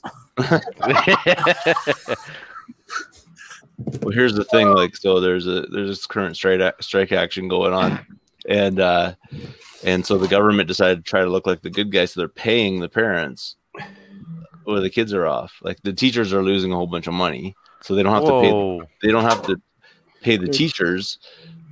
Basically, they would have to pay the teachers like eighty million dollars, like to cover everything. Like that, and that's in the entire province. So what they did was they're like, yeah, we'll give every family like 25 bucks. A So it ends up costing them like 60 million dollars and they pocket 20 of it of the remainder kind of thing. Oh, But it makes them look like the good guy. wow. Except for somebody in the accounting or whatever didn't quite figure out the math right. Which there therein lies the irony of the whole situation since they're freaking lack the education to actually do their own math. Yeah. They they gave out too much money or something. Do math. Sorry to derail your conversation. I just thought it funny. No, that's funny. That's crazy. Well, that's just like not good math all around, though. So, like, your your child is not actually going to get an education. Like, but Twenty five bucks. here's twenty bucks. Like, Yeah. I, I, I, yeah, right. What was? I think it was up to 60. Oh well. That- that yeah, right. I'll sell my kid out for that, right? Yeah. Uh, So, um, what what else do you guys require from your players? I mean, I, I, okay, preparedness, knowing their characters, right? Um, keeping track of their hit points and stuff like like that. And I mean, what else are we what else are we looking for? I mean, what's something you guys want from your players that you don't really ask for? It's time. It's, it's time to nut up or shut up. Just say it, man. Good attitude. Like, what I mean is, right? Like, come to have fun, man. If you Food? Mm. and this again, Yes, yes, food. goes back to, like, I mean, my first session, I bought the pizza too. I'm like, are you are you really kidding me here? I'm buying the drinks and the food and the Dwarven Forge. Come Can I on, play, play in your session? what is going on here? I, I guess what I'm saying is, man, it's a game, what's and like been working on? the bottom line is, is it's a game. So, like, you know, come to have fun, and if you don't, then you know, like, don't don't play the game. Like, I I don't know. Yeah, I, I don't know. So yeah, yeah. I think we put that one to bed. players really, and I know it, it's hard, especially for new players, or some might be embarrassed, but to try to really let go of their like in real life sensibilities or actions and that, and really sort of take on board that okay, you're this character. don't be afraid to do the, yeah, do the stuff that you wouldn't normally do. Like Yep. nothing's, get, you know, really let go. And I think when players get a taste of that, oh holy shit, we, you know, we rescued the princess or we killed the dragon or whatever, and they get that sense of accomplishment and become invested in the character, it snowballs on. I feel. Yeah, I think so. I- agree. I've got a uh, Zero. little story. Um, my last session, um, my mother was in town from Michigan. She's uh, what seventy, Did you make her No. roll stats, bro? and no, I didn't make her roll stat. and every time she rolls, it's a critical. Cool, yeah. No, but she's been playing with us for a while, and I'll even Skype her into my games. Um, if like uh, she's in my fa- she's in my uh, kids game. My my two sons and my daughter and uh, my son-in-law, and uh, when she, you know she's in Michigan. So anyway, she's in town, and I actually had her sit in with my other session, which is um, one of my good friends' kid, and you know, when I say kid, they're like twenties. And then her his girlfriend and then one of their friends and so there's only three of them and i said my mom's in town she really wants to play i, I squeezed her in Wow. and so i invite i kept inviting my friend one of the players mothers that that's who i know Right. you know she's I kept telling her, "Why don't you come over and watch us? Why don't you come over and watch us? Get you know, sit in. I'll make you a character." No, no, I don't know what I don't know nothing about that. I don't know what you guys are doing. And I said, "Well, why don't you come over? My mom is going to be playing." You know, who's a lot older than you are. Come on Right. over and check it out. So she sat in the other room. You know, it's one big, it's one, it's a one bedroom apartment. So we're sitting at the kitchen table, and she's in the living room, which is like right there. Right. And so she's listening to the story, and I'm telling this, and I'm saying this, and what do you guys want to do? And she's, and you know, they're having their little discussion, and she she just starts blurting out, "Well, why don't you ask about this? Why don't you why don't you say this?" They're like, Backseat. they're like, so the, her her son, her son's like, "Hey, did you hear something? I don't think I heard something. I, is God speaking to me?" And I'm like, "Yeah, I don't, I, I don't hear nothing. I don't know what you're talking about." you know. So she kept wanting to interject, and I said, "Why don't you roll a character? You know, and you can play because it's obviously you know how to play this game better than the kids at the table." Right. Did she? And uh, so maybe I'll get her to play next time. Let's see. That I think a lot. I think a lot of people have fun with that, and a lot of people who, you know, you play over the years, and like dudes will have their girlfriends, or those of us that manage to get a girlfriend at one stage or another, and they're watching you. The ones that are watching you play, and they're like, "Oh, but why don't you do that?" And they're like, "Oh yeah, I'm doing that." It's like, no, you're not. Like, that's your character didn't think of that. You're not doing that. But I think the game can really be picked up by anyone without knowing the rules and that kind of Yeah. thing, and not obsessing about having a twenty or whatever. You think of something I clever. need my 20, damn it. yeah. DM's girlfriend can also be the worst player at the table. Yes. Be honest. Yes. Yeah. And doing a campaign like that. and that's kind of what I was getting at too, though. Like, come, come to have fun, right? Come to play a game. Like, generally, she's there just because she kind of has to be because she wants to spend time with him, and she's just not even like doesn't even care. Like, yeah, right, right. You're, oh, I'm sorry, your character's dead. Excuse Yeah. me. Right.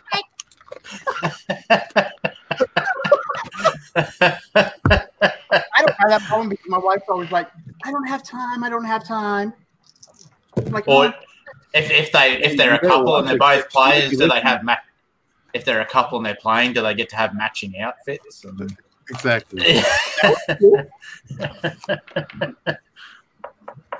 All right, what's the next subject? okay. Next subject. Let me see here.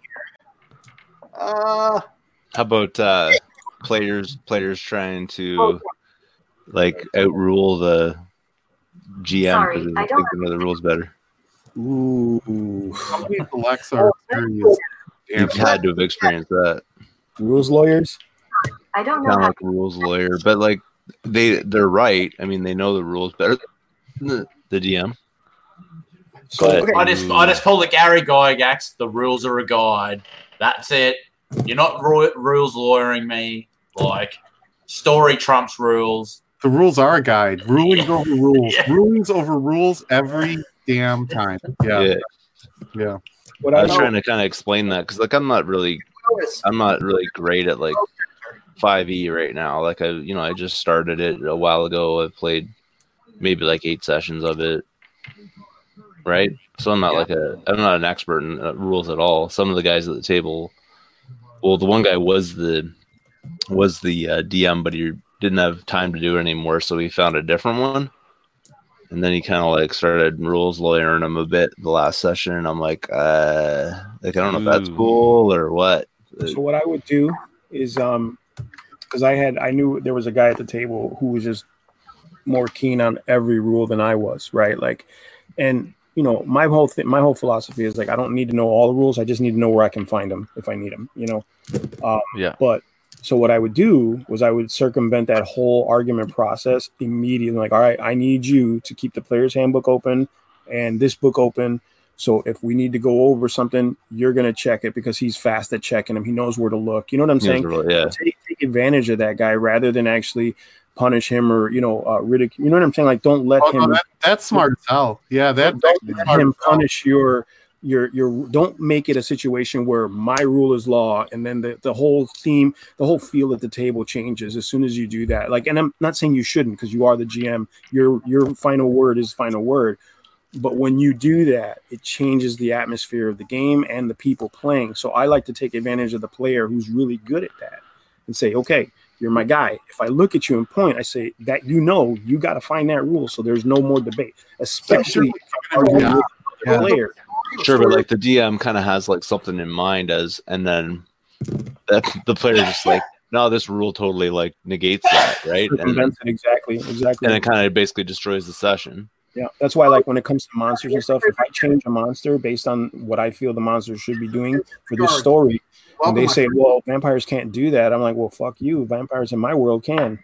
Yeah, You know like I, I do that too. Like, there's players that own the monster manual, the DM's guide. They might Mhm. know it cover to cover, and you can say, you know, a, a float, um, a floating sphere with an eye in the middle and all these eye stalks, and like, oh, it's a beholder, it can do this, that, and the other. You don't fucking know what it can and can't do. Like, it, it, it, it, and I'm not gonna just go by the book because that's boring too. And if one rule is a big deal, say, look, for now, I'm ruling it this way. We can discuss it after the session and amend it in the future if we have to. Let's not waste time or get out of character. Like, you know, people can be in the mix of things and then it just sort of like takes the energy away and then, oh, right, now we're on combat. I've, I've had to put players in the situation where, look, really, you're really going to argue this right now? Like, this is what hmm. you want to do with everybody's time?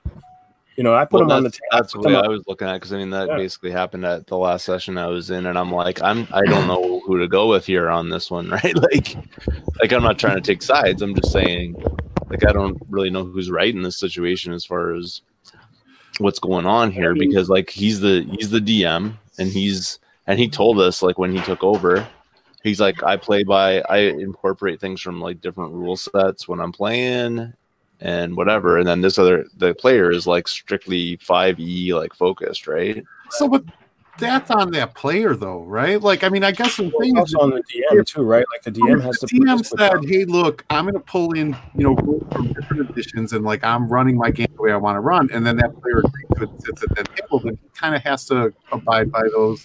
Like he basically agreed to that. Like I don't, you know what I mean? yeah Well, like, that cold You, you know what, you're- know what, Bill? You're right, but in the moment, and it's usually like maybe three or four sessions in. In the moment, that that was player Thursday. wants to be right. A lot of times, it's not about, you know, it's like that thing, right? Like if you're being cut off on the expressway, do you uh-huh. step on the gas and get into an accident just to be right? You, you know what I'm saying? Like, so sometimes it's just that player at that moment. It's like, no, I want to be right right now. Listen to me. You know what I'm saying? So that's why, like I said, I have a guy Yeah, sitting by on standby, ready to crack that book open and say, "This is what it says." And then I make my. I always tell players, "I'm going to look it up. If I if if I have to go into the book and look up a rule, I'm going to look it up, but I'm going to make my ruling one way or the other, yeah, how I see fit. yeah. If you don't like it, that's just tough. You're going to have to deal with that, or we're we're going to have to discuss whether or not you're right for this game yeah. you know and Like- these are usually your friends right? Like these are usually people you associate with you see on a regular basis outside of d&d and it's hard. It's hard to tell somebody that you're like best friends with like dude you're being a dick and we're going to cancel game because you're being a dick of you, yeah, right. right? you know what i'm saying? And i mean it's it's happened. I've, I've seen it happen you know what i'm saying? And i mean i've gotten into it not with dms but other players. Like dude you literally like tried to tpk everybody what the fuck is wrong with you and he's like oh i was just messing around I'm like okay well we don't got time for that I travel across the city to come here and play for Yeah. a night that I don't have time to waste, and you just TPK'd everybody because your balls are itchy. Like, no, fuck you. Man. You're Yeah. you know what I'm saying? Like, uh, that's what I'm sorry saying. did I hear that right You know, one minute this Yeah. guy's cool, the next minute he's like, you know what? I want to TPK everybody. I'm gonna try some cool shit. No, bro. No. Well, I hate TPKs, and like as a DM of like the older, I guess tougher editions, like there's still no need for it. Like you can do it at a, a, a tough adventure like the old super modules, like Temple of Elemental Evil. They're tough. They're tough, and you know the team, the, like the, the the the party might die, but DMs who are just like, I'm just gonna make this super duper hard and kill them. Like fuck you. I, I, I reckon you ruin the game, and especially when you get first time players, they're gonna go like, man, this game sucks. Well, not to mention, yeah, not to mention, really, what was your goal? right? If that was your fucking goal, like why didn't you just pick up strangers off the street and play with strangers on the street than doing that to the people you're supposedly cool with? Because Yeah. now nobody's gonna want to fucking be around you because you're a dickbag. well, Hayden said So so what happened? What- what- Like what? Oh, sorry, sorry. no. Emil says he got he got that stink slash evil eye. Ooh, I I think the the DM like how Yeah. it worked out basically was like the DM just said, you know what, I'll I'll let it pat like I'll let it fly for now. I'm gonna do my research and I'll I'll find out like a little bit more about that for like future things or whatever, and then we moved on. But See, like at my don't know, table, like, should he have to like if he's if he's like yeah, it's a five E game, but does that mean that just because he's making decisions that aren't five E rules, that that a rules lawyer like supersedes what they're saying? You know, what I mean? no, I I think, and I guess that's what I'm saying. I don't think so. I think that if you agree to sit at that table and that DM has made it clear that, like, no, you can't. I'm playing a narrative game or I'm pulling in things from different, you know, editions, I think that that's totally fair. And that if you sit at that table, you are tacitly and, you know, you're you're agreeing to that, and you're everyone sort of has to just like and i'm not saying the dm is more important than the players or the players are more important than the dm but what i am saying is like everybody who sits at that table dm included is playing the game and like i think like that everyone kind of has to agree that the dm is you know at least the the impartial referee right? Like he is the judge the arbiter and the final decision. Like i like and even the rule book will say the 5e rule book will say you know that the dungeon master has the final decision. It doesn't matter what this book says whatever ruling your dm makes at the table is final. Like and that's kind of how i shut down rules rules lawyers right? It's like okay well here here's the only rule that you need to know right? Rule zero is that the dm is always right. Like i like i don't and, and you feel Theo's always right. What? if you feel that I'm being impartial and if you feel that I'm being unfair and if you feel that like like because I'm not right? Like I'm not it's not like I'm out to kill my players. My, my point is that somebody has to be in control of the game. Otherwise it, it delves down into chaos and it's no longer a game. This is why I think I'm a big believer in session zeros. Not only just for character creation, just like, okay, guys, like, here's a printout of some house rules that I'll use that might differ, differ from the game. And let me just explain to you how I DM. Like, I abide by the rules, but the rules are just a guide. I won't let rules interfere with like a good story or something that's happening. Unless I like totally get like a a rule incorrect where the damage is wrong or something like that, then sure, look, oh that should be this. I've got no problem with that. Don't bog everyone down with the crap. Let's enjoy e- each other's company and play a good game. And if you've got a question about the rule, let's talk about it outside the session and we can sort it out. And if you just set like a nice level headed thing from the very start Yeah. and they still act like dicks, well, I'm not afraid to say, well, you're no longer welcome. We're, we're just better off not having you if you're going to go to that extreme. yeah yeah yeah yeah What if okay? So what if there's a rule you don't understand, but when your other players understand, stand it better than you? Would you let him explain it to you? sure, but not at the Yeah, see- session. Depending on the length of the rule, not at the session. Talk to me after.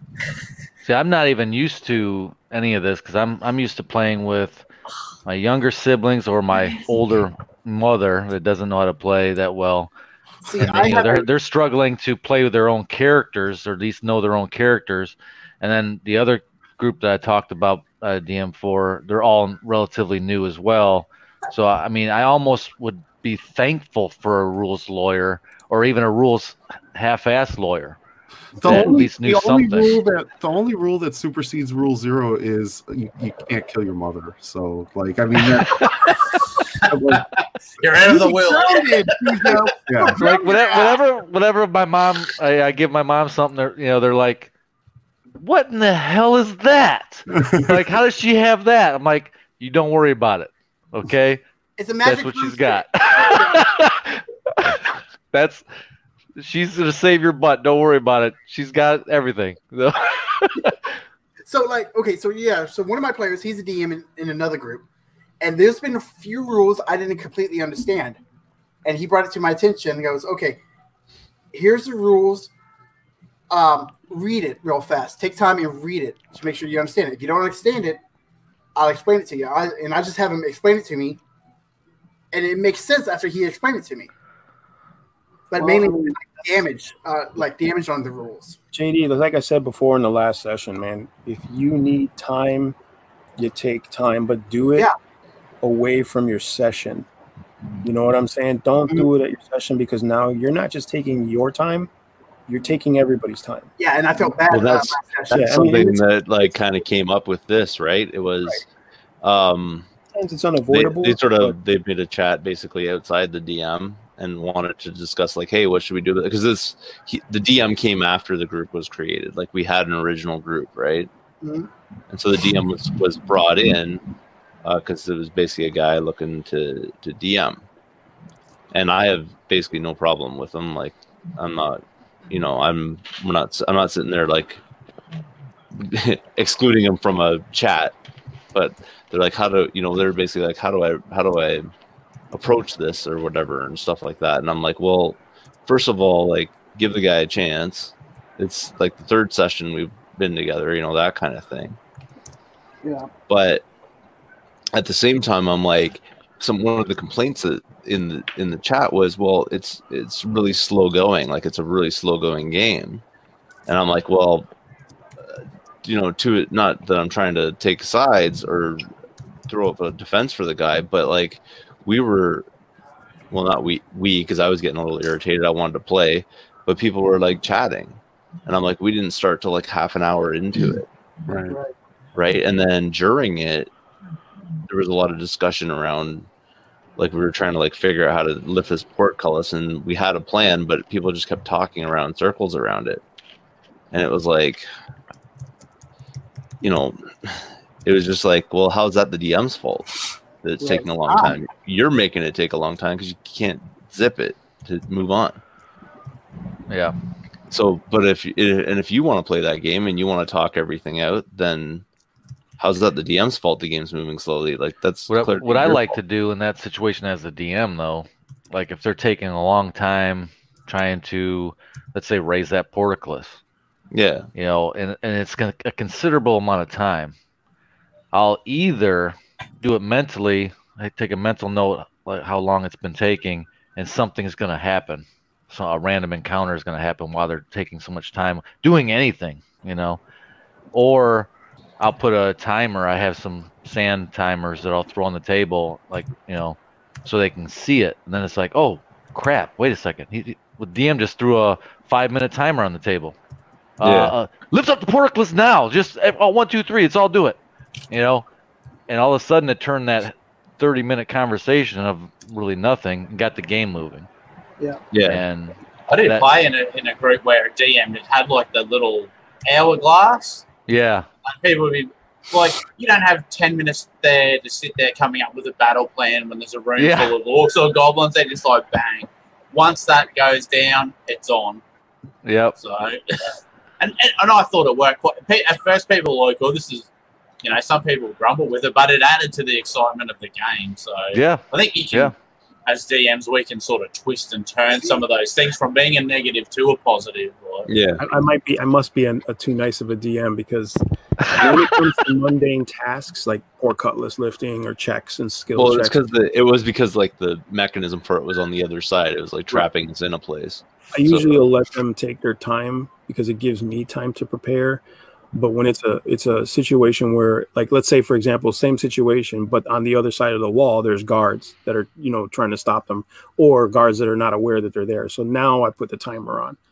Now Yeah. I'm like, okay, you, the clock's ticking. You guys have to figure this out before the guards realize there's somebody on the other side of the wall and they sound the alarm and stuff like. You know what I mean? You you give Yeah. them cause, cause and consequence, but there's times when you know truth be told, they, they- they'll be procrastinating, and I'm just like, okay, I'm gonna ride that wave because I need to take some time to get the next shit ready or whatever it is. You know what I'm saying? Or I might just be Yeah. picking my toes and just be like, cool, take your time. I don't care. Yeah. you know what I'm saying? But for the most part, I try to, you know, get the players to go because for my games, I tend to run long-winded games. Like I like the sessions to go. If I can run a year, I'll run a year. You, you know what I'm saying? So I don't like you know two months we're going to get to sev- seventh level. You know what I mean? I don't I don't like that. You know what I'm saying? Because it's like you miss a lot. You know. So I like to run longer, long long storylines, story How often Or, do you play zero? Like, like do you, for like a year? I guess what I'm saying is, if your campaign's running a year, is that like one monthly session, or is that every week, or is that? well, at the time that I was running the last game I ran, which was the 3.5 that ran a year, the, Uh, player, the players got to 20th level. We were running every other weekend. Gotcha, gotcha. Yeah. So I mean, it, it was because it just it just really worked out that everybody that was playing had that availability. You know what I mean? Because like I said, uh, uh, like last session, uh, some people left, some people came. You know, the core group stayed, but you know they had the ability to be there every other Saturday, and we had a Saturday, so I would start at noon and I would end at like nine o'clock at night Yeah, which Oh. gave me which gave me the flexibility to say, okay, I can draw this story out. Yeah. I don't need to like shove it down your throat. You know, because I was able to give them encounters that they would not normally get if I was just rushing through it. You know what I'm We have saying? nine hour sessions. almost.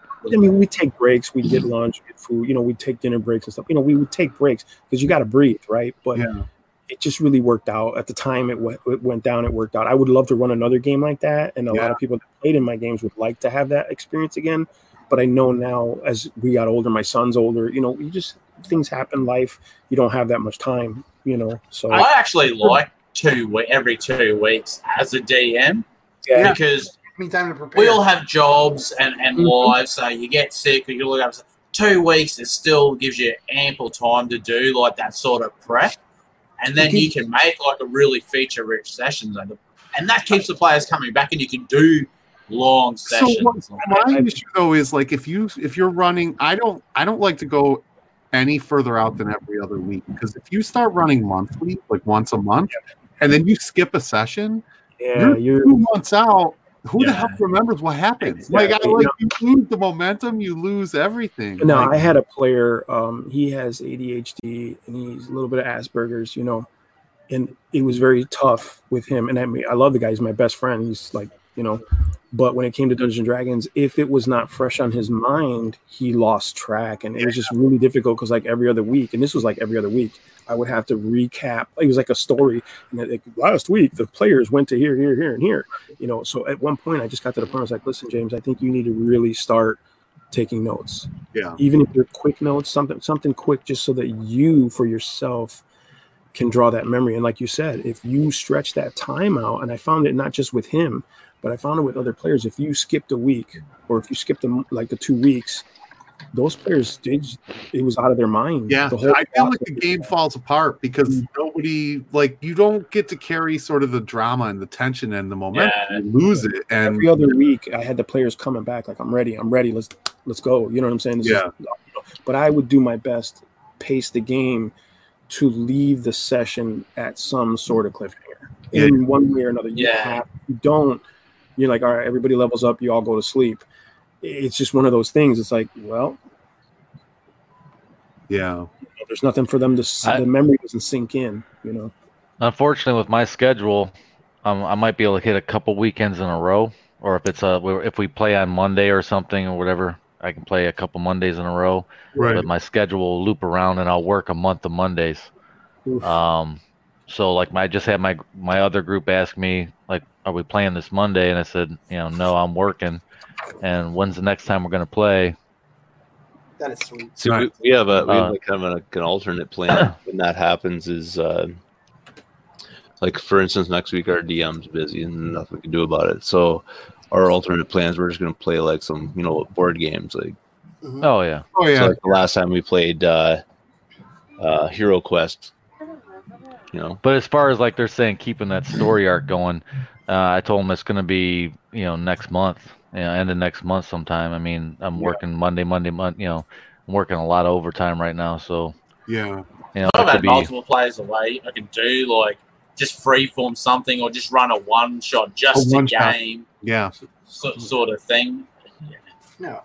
It, it, it sucks, but two every two weeks is like about the optimal for me because uh, like between me and my partner, we've got some of you seen on Discord six kids and another one on the way. So one week there's not many kids here and it's quiet, and then the next week it's like there's like a tribe of kobolds running around, like just destroying the house. So I, I just have to manage it, and, and, and that, that's the only way Right. I was able to do it was every two weeks. But the two weeks gave me a lot of time to really get that content, and I get maybe going back a little bit to what we expect from players, and them to not fuck us around when there's combat and that sort of thing.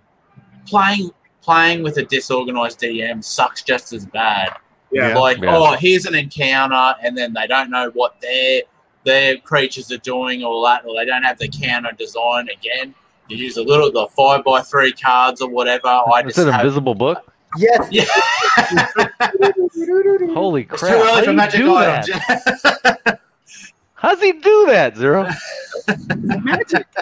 Well, How you doing that? your name. It also says tech support in the group. so I'm tech support. So I just I just rolled on our chart here, and I'm thinking. I mean, uh, uh, to keep just keep it moving here. Uh, homebrews. Does Yes. everybody use homebrews, or do we all? I mean, I know I, Bill. I know you use modules, and I know I know I've used a couple. Not really. I almost very rarely use a module. If I do get a module, it's just for fluff for the rest. Of, yeah, it's inspiration for the homebrew itself. I I just I, mod- I just modify modules. there's credit to them because there's like like I said with the Forgotten Realms players, the Forgotten Realms manual.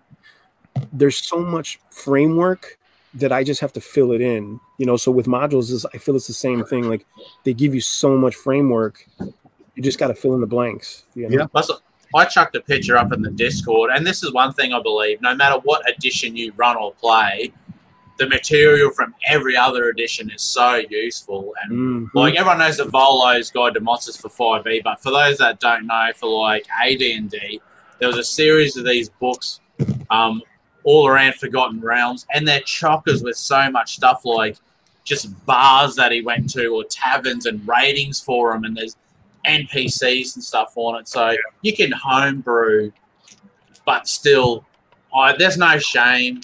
yeah, cherry pick what It, you it, need. pull, yeah, yeah. And I, you like I'm totally into the homebrew thing. true story.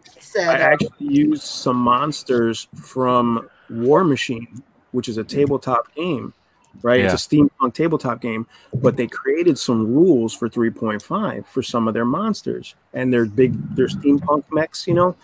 So I was using a monster from from that game. That's the one I was telling you guys last week. It actually almost killed the cleric because it was a monster that like was craving uh, uh like holy energy. So the pl- cleric's like, well, what was the monster when coming after me? Why? was it- Well, because you're the only cleric in the group. That's What was it? JD's cleric that doesn't heal. So he probably wasn't like interested in time. JD. been starving. Yeah, he was like, "There's no healing powers here." Got, got nothing. Flame Tornado. That's his name. Oh, I don't think Grim knows about him. Okay. Oh. So basically, in Cujo's game that hopefully we're going to be playing soon, I um, I made a Forge Cleric in 5e, perfect for a dwarf. It's all about making stuff, you know, um, and they get a buff and everything. But um, no healing. The way I got him built, no healing whatsoever. Yeah, right. He's like a, a battle cleric. It just blows my fucking mind. I can't put those pieces together. I mean, he doesn't But, even you have know, any. it makes it interesting. He doesn't have any healing potions or anything. Oh, Yeah, nice. nothing. You're an anti-healing cleric. You just do Yeah, damage, he's a- not repair. You know, I'm going to see if I can find it. Reverse healer. Hey, you're dying. Uh, do you Yeah. need a hammer? I Yeah. give you. I can give you Oh. a hammer.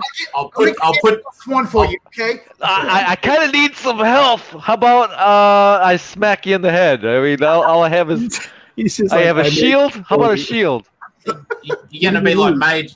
You're gonna be like major pain. They're bleeding out. They're like, "Oh, I've been shot." And he goes, "Just give me your hand. It'll take your mind off it, and then break their finger." Yeah, here, bite on this real Yeah. quick. I'm about to hit you. Everyone.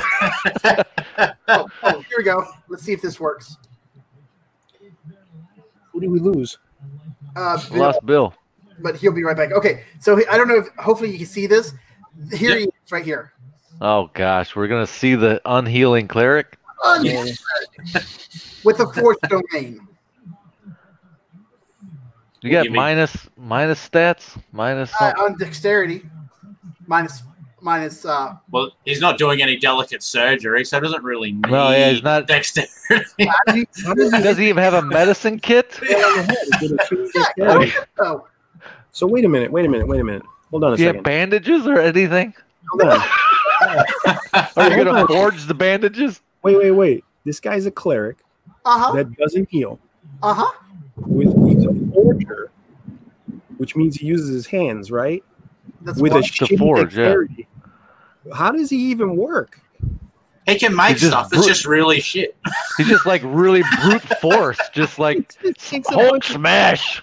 he takes a bunch of tape and says, "There you My are." attacks. Okay, so bonus action, spiritual weapon, arm on strike, inflict wounds as a spell, and my warhammer. Yeah, inflict wounds. Oh, you're on fire. Let me put that out. Bang, bang, bang. I didn't hear you, son of a bitch. Yeah, I can't wait to kill that character. See, that's one of those challenge. That's one of those fun, challenging characters right there. yeah, he's gonna be really fun for a while. Let's see. Uh, let's see here. Um, proficiency in language. I got a mace, uh, mace tools, smith tools, and I I can dri- uh, vehicles. You know, weapons, battle axes, uh, weapons, and warhammers. So you can drive a car. Yeah, I can drive a car. Nice. It's very rare in D and D. Yeah, tell me about it. But uh, yeah, I honestly, out of the characters I made, I'm I really want to play this one. Just because uh, Interesting. traits. Well, Hey, you I got just- eighty. You got eighty-five hit points. I mean, so you got that going for you. I mean, uh, are I, you I, not? I you hope gonna- he's streaming this because I really want to see the outcome. See, it's, it's, it's, it's like being in a shopping center. Someone has a heart attack and like, is anyone a doctor here? People are going to be calling for a cleric. He's a cleric, and then you go, oh, yeah, I'd be- I'd be like, mate, I can't not help you." that guy. don't touch me! Don't touch me! like uh, let's see, uh, domain spells on my cleric level. I'm a forge domain. No, I got it. You just you make prosthetics. Exactly. so here holy, holy! Page 19. At the end of a long rest, you can imbue a imbue magic into a weapon or armor by touching a non-magical version until your next rest or you die. The object gets plus one bonus to either AC or attack and damage rolls. Can't use this feature until you're finished another long rest. But wait a second though. Okay, he's level ten, Uh huh. and you can't you can't take cure wounds out of all the spells that you can take. You can't at least take one cure wound spell. Nope. Selfish bastard. Holy crap! Hey, I, I mean, I'm not a party member. I'm the DM, so I really don't care. I just Big target on my I have I have to put it out there. Oh, I'm like, okay. So normally when you think cleric, okay, You think someone who can heal? You think healing- the. Medicine. Only medicine. battle cleric. Why should I? I don't know. Maybe I'm just being self self. You're saying you, you, it's a battle cleric? Basically, a, the Well, force. that's when you'd need the most healing, wouldn't it be? Then you're gonna be getting hurt yourself. Uh, well, you know, I have fire resi- Hey, you know what? I'm gonna give you. I'm gonna give you all the credit in the world if you can pull this character off. I really want to see you get through it, and I want to see you pull it off for sure, for real. No Alright. jokes. No jokes aside. I really want to see you pull it off. So speaking of that zero, when are you getting this? When are we going to roll some dice, man? When are you getting this Windy City freaking rollers game going? As soon as I get over this damn coronavirus, I, I'm telling you, I, get over this. okay. spoiler, you're not going to get over it. Here, this is actually the start of the zombie apocalypse. All right. No, no, no, no. no. I I, hear have- ya. I actually have the old. I actually have the old one, which is basically a cold now. It's just, it's just our, our the nurse that called when she called and said this is what you have. She was like, I don't want you guys to freak out, but Yeah. this is what you have. And I was like, why would you start with that? And Right. She's like, it's just basic cold right now. And I'm like, why would you? Why would you do that? It's mean shit. Oh, So yeah, notice but you have to get this game together because I'm telling you, here's what I'll, I'm going to play a subpar character. I'm telling you, with bad stats across the board, and I promise you, he will not only be he'll not only be a viable character, he'll be an effective character. I, I promise you, it has You more. what, Bill? I It has that. more to do with the player than it does the stats, man. I I'm totally you. believe you with that. I believe you can because I know you've got the experience to pull that off. Totally, I get it. I'm just saying for JD's sake, he's a new player. I really, I really look forward to seeing how successful he is with this character. You know what I'm Mhm. saying? Like, I get it. I, I you know, Valid, valid. Totally. I, Okay, you you can have bad stats, but he's playing a character that doesn't even make goddamn sense. well, actually, he's a, he's playing a character that is just pissing off the rest of the people in the party. Like, Yeah. like, yeah, like, dude, you Just, had one. like you had basically one- just don't say you're a cleric. yeah, you had one damn job. Like, like, like, that one guy. Isn't that me? yeah, right, right. Well, You had one job. Well, yeah. especially because like the rest of the party is like, oh, do we have a healer? Do we have a cleric? Yeah, we do. We have a cleric. A cleric. And then like, about. We need to talk. I'm trying to freak you guys out. You said you wanted a cleric. You didn't specify what kind of cleric. He's gonna hand well, thank hats. God that each day that you wake up, you can prepare your spells for the day, and maybe you can change your mind. And you know, hey, you know what, guys? I prepared a, a healing word or a. Uh, Oh, I got Mindy. Wait, nope, nope, never mind. oh man, don't even get me started on healing word. Healing word pisses me off. I know it does. Oh God, man. Oh, that makes me angry. Oh, It's superhero D and D. it really is. Come on, even you guys. Come on, even hardcore five E players realize that healing word is broken. I don't know what it does. What does it do? Break it Oh, down. It, okay, it gives you uh, it basically gives you a healing at a distance as a bon- bonus action. It's not a t- you don't have to touch anymore. and it's but it only gives you a D four. So you can actually you can attack and you can heal at the same damn time. Like it's bullshit. Like no. Wait a minute. Wait, wait, wait, wait, wait, wait, wait, wait. Does, I didn't realize that my cleric has healing word. I was using it as like a spell. Wait, isn't there a sixth level? it, it, it is a it is a level one spell but it can be Oh. cast as a, as a bonus a action. bonus action. So you Yeah. can't cast you a can- so spell. your, your main attack. you can't cast a second level spell and a first level spell. No, but So you, you're only allowed to- What I'm saying is, you can attack. So your main, so your your action can be an attack, and your bonus action can be a heal, and you don't even you don't even have to touch the person. Like you, like literally, they're across the room, and you get to heal them. It's the I was going to say though, isn't there the whole isn't there an, a spell like that in three five for clerics? But it's like higher level. There's one it's like healing hands. It might be the same spell, but it's Like I don't way think I don't think with cure wounds you have to touch them either. cure cure wounds. cure No, you you do. with Cure cure wounds. wounds, you you had so the whole point with a cleric was the reason that it's uh, the reason I think it's OP anyway is if a if somebody if a party member drops, you have to maneuver, you have to get over to them, right? Yeah. Like that's the whole point. Like with this, hell, you don't even have to break off your attack. You can attack, and then as a bonus action, you can simply heal. Boom, they're up. They're Man, up. that's crazy. Yeah. That is fucking crazy. That's But you you can only you can possibly only get one hit point, and they're right back down. It's only a D four hit points. It, it doesn't matter. So They're yes, it up. is OP in that sense, It's broken. they're Is probably it, it's be a, right is back it a down. D4 plus your your uh, modifier? Yeah. Uh, it might be D four plus your character level. Actually, oh, I was looking at mass uh, healing word. It's it's it's unbelievably broken, and I hate it. I hate it. So yeah, right. Yeah, I got it. Wow. It's I a didn't must realize it have was spell. bonus Action though. That's I'm crazy. old school. Healing uh, touch range. I need to lay hands on you. So basically, I could attack and use that in the same. I mean, basically, you just want to have a wizard or somebody that can get a familiar that you can cast cure wounds or through your familiar, and, and the familiar can go touch the other character. So it's kind of the same way. I mean, that's how 5e works with, with their touch spells. Last set. I, I- My wizard used his familiar to cast shocking grasp on the guard. I'm like, what? That's old But school, man. just- That's old school cliche. Yeah, in in, Yeah. in AD and D, like there's a like a magic hand, which is like a spirit, like a hand that comes out. So you can load a touch spell onto that, and then just send that to touch and and, and actually Yeah. do the spell. So it's like a I don't know, like a grenade, grenade with a spell in it. Bang.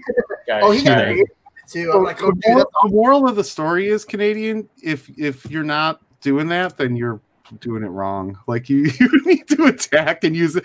I guess what I'm saying is if it's a if there if your DM is allowing it, if it's a valid spell within you know in the game and nobody has called it out as broken, then I would say take advantage of it. Like so, yeah, yeah. Yeah, healing word's gonna suck. Like uh, for it's like your barbarian took 35 hit points, but or or seven hit points, but he's got 85 more.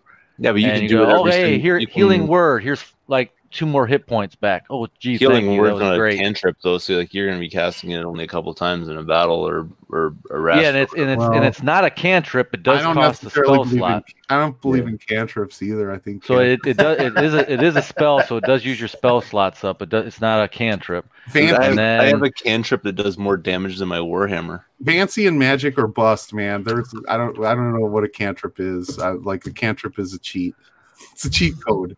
It's like you know you're playing a video game and you put in the cheat code. Th- this is how I look at cantrips. If you watch, okay, you watch your favorite fantasy movies or shows, whatever, and you think of, you know, I think of um, Merlin, right? Uh, they had a nice little series back in the day with Merlin and, and King Arthur.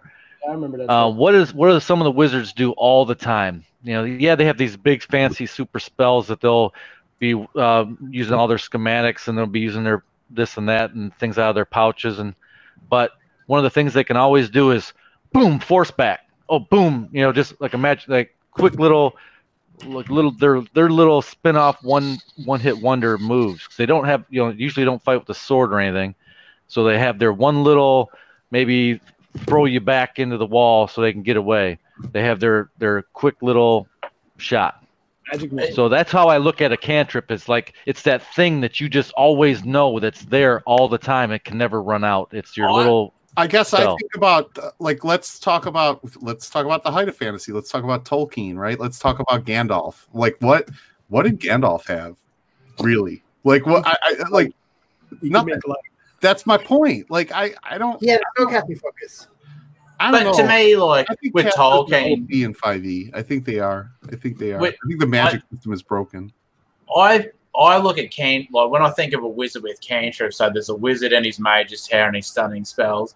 Cantrips are like he animates a broom and it sweeps the floor while he, and so he doesn't have to stand there and do it. Yeah, or washes the dishes or Yeah. something like that. To me, cantrips are just little handy things for stuff like that. But or open, I've got an armful of books. I make the door open so I can No, walk through it. There are, turn the cantrips in, there are cantrips in 5e that do more damage than spells. But that's what I don't think cantrips should be like any sort of battle, like combat orientated thing. Like, and I, I mean, this like I don't hate Five E, but these are just why I guess why I'm rooted in the older editions because that's just the way Five E is. Like, you know, PCs are so powerful and they have all these things. Which if people want to play it, which is all fine. As long as people are playing D and D, I'm stoked with it. But I agree. it just it I, it doesn't fit to me in my brain how a fantasy setting is to that degree, and that's why I don't like Eberron That's why stuff I- because I, I- don't like technology. I don't have black powder weapons. I don't have. I'd steam agree with that. I don't do that. I don't do like the that tech stuff. because I'm it just it. it's too easy for it to blow out and and as D and D changed, like especially going to like from third to fourth and now fifth, and you know it's so popular now. It's almost a spectator sport thing. People want the action. It's like when the NBA changed defensive rules to allow more scoring, so the scores are high because it was more entertaining to watch. But it's not authentic like the old school basketball of the '80s with the Celtics and the Lakers and that kind of thing. And that's just how I feel about D and D. So I'm not a cantrip scorer, and that dragon looks freaking sweet. it's nice. This is going to be the new I can tell you exactly how D After Dark logo. There. I, I would like to play the older editions just so I can get refreshed on how Hard it was. lacking lacking it is. of uh, of like what we're talking about with cantrips and just the way the game is played. Um, But I don't. I don't rule, understand. rule rule like stat wise because I can I can tell you what brings everybody into 5e because I mean I've been playing it it brought me back into it I played 3.5 a little bit not enough to really sink my teeth into it as good as I had a lot of the books I mean 100% a lot of the books Why, why is But- easier fun? why why is it fun okay like why for is- oh, example no, no, no. I'm like Zero just said. You know how hard it was. Why is easier? Why does easier equate to Oh, no, more no, fun? no, no, Why no, is you- less I think it's more like you have more No. options. Understand me? I didn't mean that it was it was fun or no way, not in any way. Uh, what I'm saying is it was just you had to work for what you wanted in D and D back in the day. and I think that actually made it. I think that made it more fun. I, that's Yeah, and I, think. I- I think that the more I- challenging the game is, the more satisfying and fun that it is. And Like, a DM can make older editions easier. You know, you get magic items sooner. Oh yeah, and all you that. had.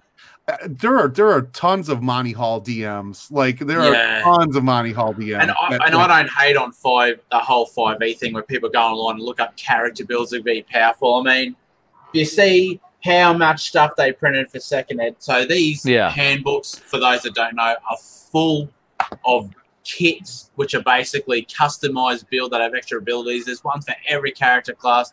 There are like dozens and dozens and dozens of the Blade Singer and the Elf book everyone wanted to do because they weren't allowed to play a drow. Blade Singers. I Yeah, it, so you can let players min max, but I believe eight like sec first or second ed with just the three core books can do so so much and a rewarding experience without needing all this extra fluff around your characters. And you know, if it's easy for your character to die, you're going to think about it a bit more before you just kick in the door and charge in the room. Like, I agree. I think it encourages RP. I think it. That's what I'm saying. You don't. Exactly. You're not relying on this. You're not relying on the stats that you have on the page. You're relying on your skill and ability as a player to think through a situation, to formulate a plan, and to work together as a team. That to me is what role playing games are about. So, with that being said, like, what, like Well- what, what's the appeal? Like, what? So you were gonna, you were just gonna say, like, what the appeal is then of 5e. So, what is the appeal? I think the appeal of 5e is that there's way more option within what you're doing.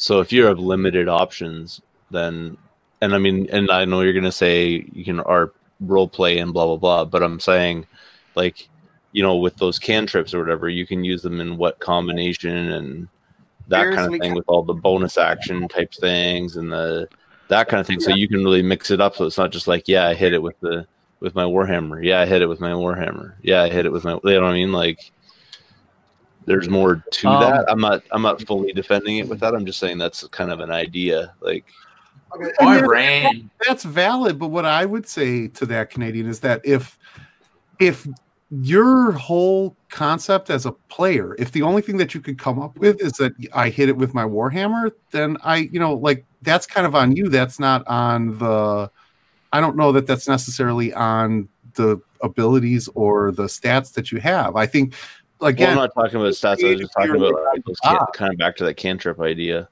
Yeah. I, I think ev- no edition is is insulated from that sort of just like lackluster doing the same thing. Like I actually ran a fifth ed campaign for a year, so I actually had all the five E books. I only just recently sold them because I just I decided I just want to go back to what I love more.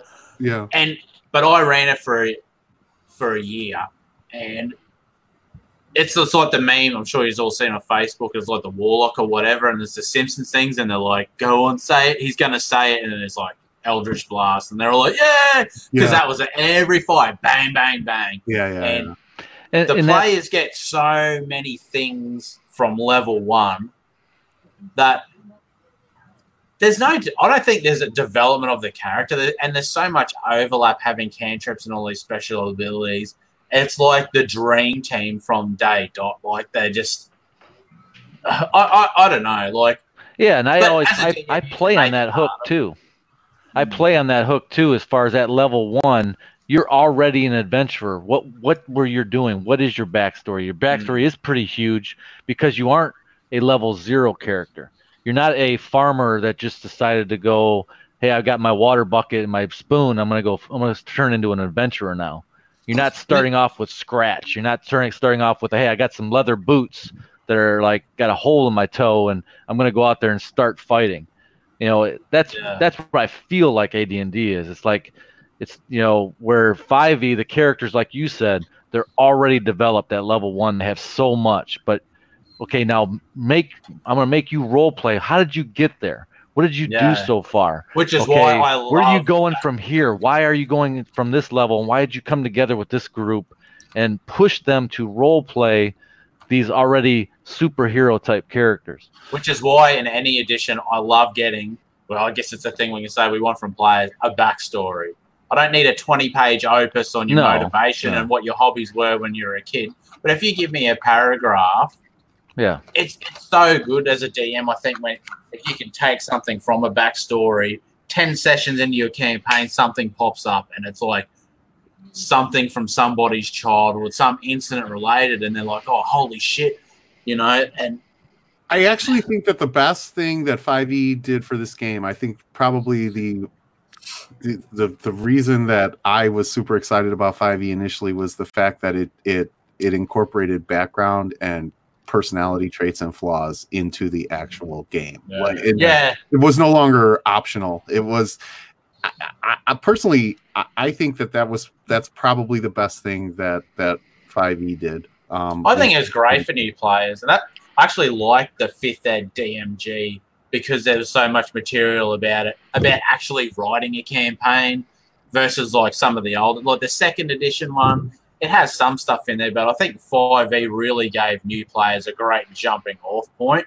But I'm just ruined. We played the older stuff. I like it. I like it better. But if you guys come to play fifth, go for. I actually, I actually think that the AD&D DMG is the best DMG that's ever been written. the one a one is the best. So yeah, that, it- like, the yeah. AD&D DMG is the best. It, it's honestly, it's the one book that like I use throughout whatever edition you're playing. It has so much. It's almost it's system. It's almost system agnostic. It has so much Mm-hmm. information in it that is, is just good information to have. It, it's just a fantastic book. So yeah, And I think that's a great thing too, I guess, to mention.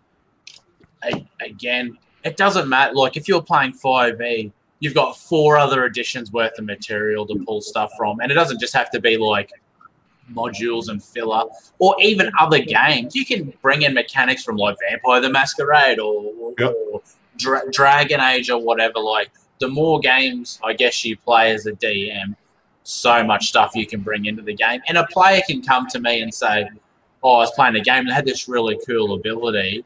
I'd like to have a character that has that. Like, I don't believe in like min maxing, but I'll work with them a bit. Okay, let's see if there's already something similar that we can maybe graft or mold to make your character that bit more unique without going stupidly overpowering. yeah, yeah, yeah. Ultimately, and that's I guess that's what I'm getting at. Like again, I feel like you guys think that I'm like this evil DM who's basically giving you a bucket and a spoon, and that's is not. It's as far from the truth as possible. Otherwise, I would have, have no players, right? What I'm saying is.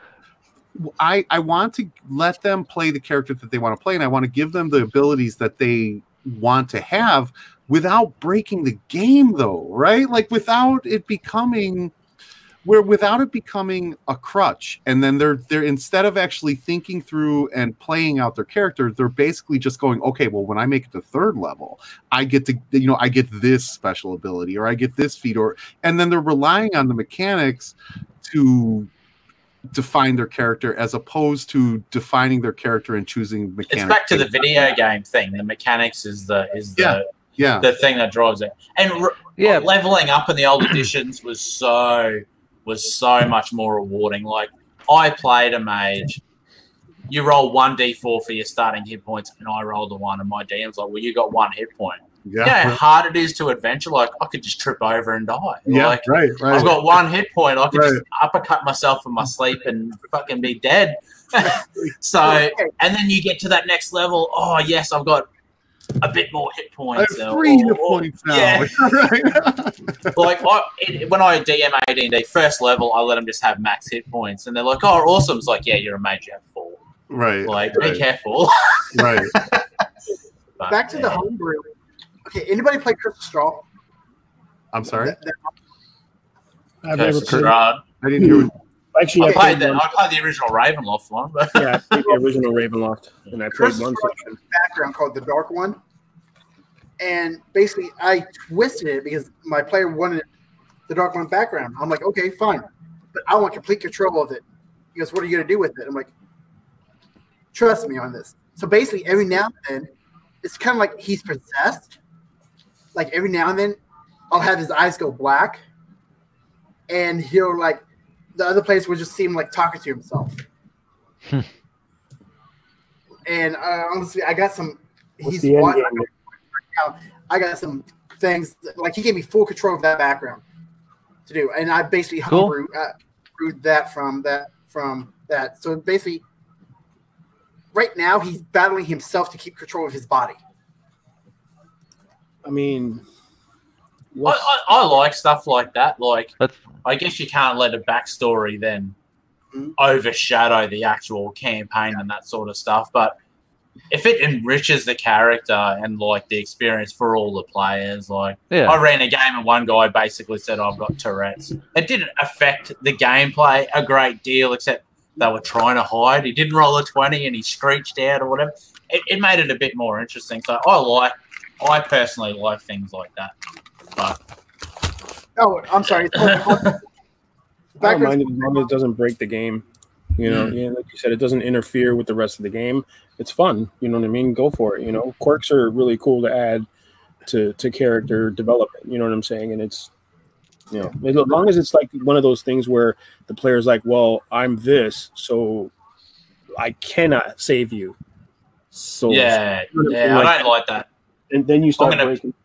I'm going to pick the most obscure, stupid thing and then define my character's whole existence around that. Like, no, you're, you're not. Like, what I did with like I mean, that's what makes my character fun to play, though. Is like I'm, I'm like a, like a, ma- not mass. What is it, sadist or whatever? Like where you're like basically beating on yourself.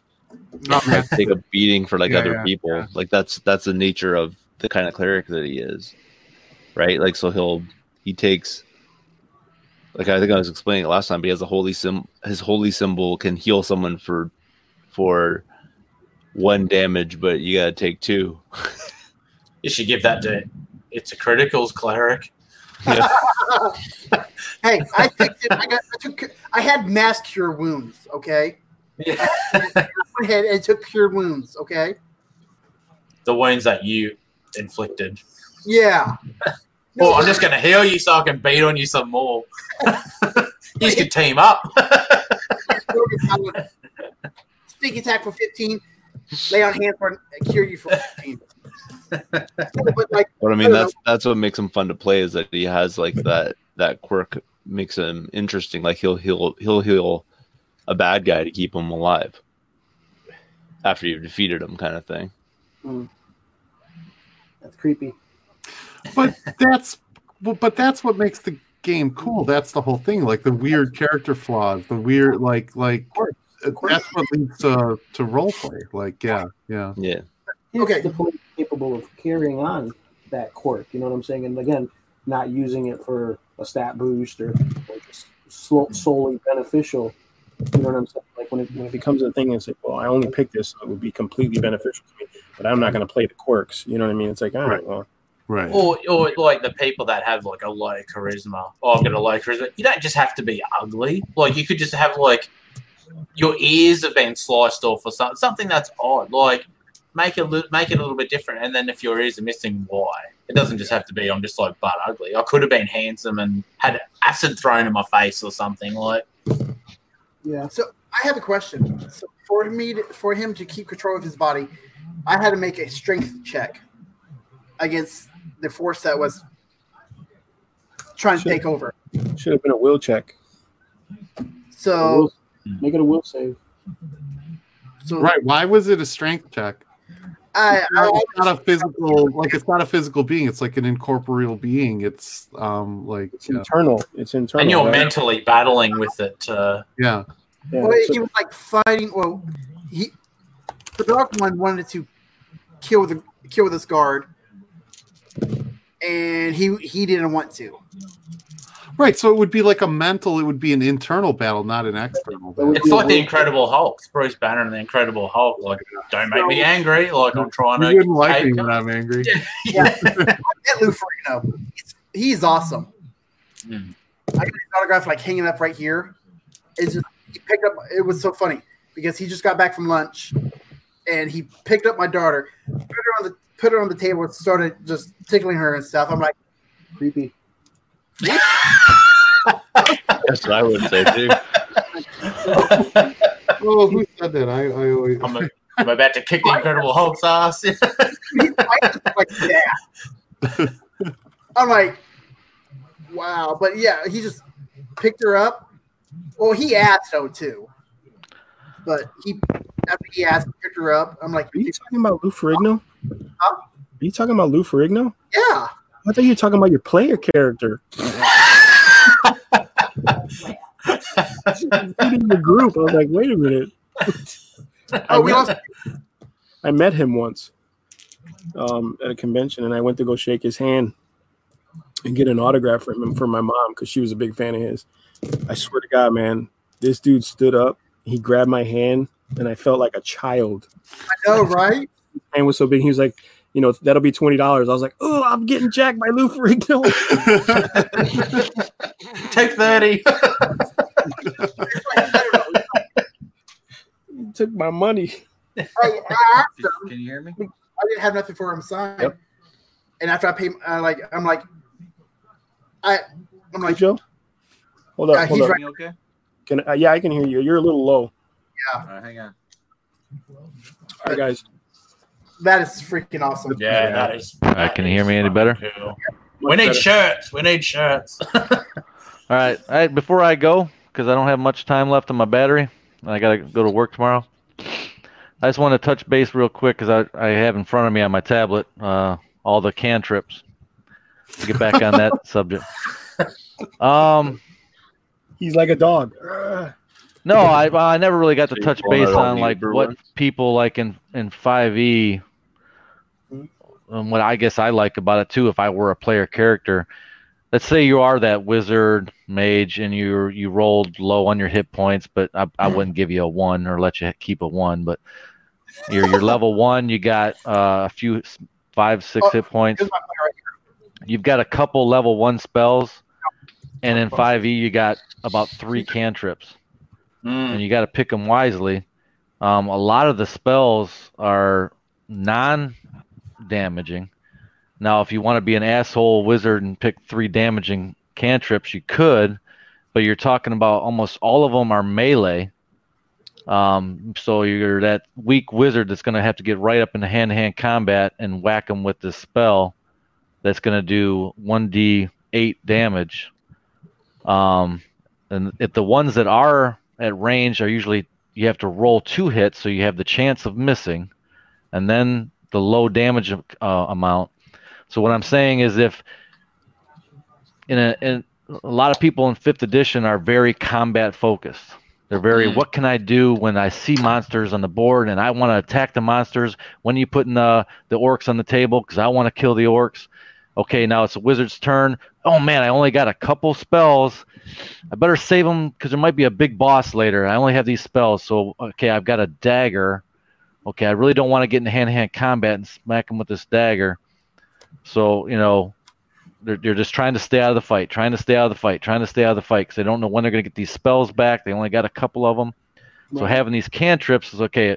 If I pick my cantrips wisely, those are the ones I can use as like my weapon because most everybody else gets to attack and I just get to sit and wait and hold my spells for the big boss because I only have a couple spells and I don't know when I'm going to get them refreshed where I'm going to actually be able to sleep where I'm not I'm going to be safe enough to sleep. So, yeah, I'm looking at, you know, Druidcraft, uh, dancing lights. I'm going to make some lights. Yeah, I'm not worried about guy making some lights so we can see. Uh, creating a bonfire, uh, controlling the flames, you know, making the flames rise in the bonfire so you can make some thematical scene um, and, you know, and it's role play. Um, yes, you do have like chill touch, and that is ranged. Um, it's, you know, 1d8, it can miss. But everybody likes to talk about Eldritch Blast, which is a warlock spell. Yes, it is the hardest hitting one, but that's almost all the warlock can do. He doesn't get any spell cool spells down the line. He's not a full spellcaster, so he's not going to get to ninth level spells ever. He's very focused on. He's going to be doing a lot of Eldritch blasts, and he, may, he might get a couple other cooler spells down the road. But he's already took that path. When you take that character, you're just an Eldritch blaster. I mean, you're p- kind of that guy that's going to like maybe do a cool spell every once in a while, and then he's just going to be getting everybody away from me, blasting them. Three five. They're like sorcerers. They're one trick ponies. You know, they get a couple. Yeah, sorcerers are kind of like that middle of the road wizard that you know he- they have some innate ma- magic that you know that that's part of their bloodline, and so but they don't they're not quite the wizard that can do all kinds of stuff. But I'm looking at gust, um, light, light, uh, lightning lure. You know, ba- basically like setting a little trap. Mage hand. I mean, there's a lot, a lot of non uh, damaging cantrips um, that obviously don't break the game, and most of them that I see that are damaging are 1d8, which if you take your average weapon and walk up to somebody melee combat and hit somebody, it's basically giving them that this is what I can do on my turn without having to waste a precious, precious, my precious spell slot that I only have like maybe two of, and I don't know what A and D and D does. Maybe you've got ten spells, you start off with ten spells and a whole bunch of spell slots. No But if. I've only got a couple hit points and a couple spell slots, I don't want to be that wizard that's going to be edition, you're like, okay, just got protect the fuck out of already. me until we get to the last room so I can unload my wad. But that is I don't wanna do that. That is the wizard's place. That is If that if that's the wizard's place, that what you'll get in today's day and age, why 5e is the, where it's at and why I love it is because it gets everybody in the game and everybody loves every character in the But game and they feel like they're not they're somebody they, they feel like they're somebody from day one from room one all the way through the whole thing and not protect the fuck out of me because then there's a whole lot of races or not a whole lot of races but a whole lot of classes that need to be protected because you right. can't have a bard a wizard and You're- a um, and right, someone else but you're absolutely right, and that's the point of a role playing game is teamwork.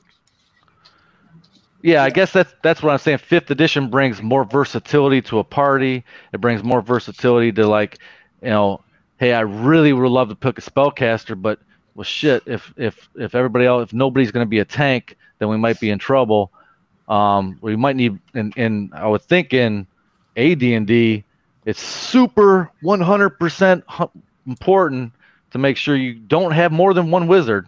I mean, if you have uh, more than one spellcaster or more than one weak weak class with hit points, you know, low hit points, you're going to be really in trouble because you're going to be playing back to back. Okay, get the get the wizard in between us because if he gets touched by one spell or one one skeleton, we're done. You know, But we need to keep him alive. But if, but if the wizard does survive, he becomes one of the most powerful characters within the game. No, I agree with that. I oh, I 100% Like, agree. to- it's risk versus reward. Like you, you, you, you don't get. You shouldn't be able to pick a character that's going to be the most powerful character by the end of the game, and and be super powerful and viable in the beginning. The, that's the risk versus reward. I'm going to risk being a wizard and be legitimately made of glass and die on one hit.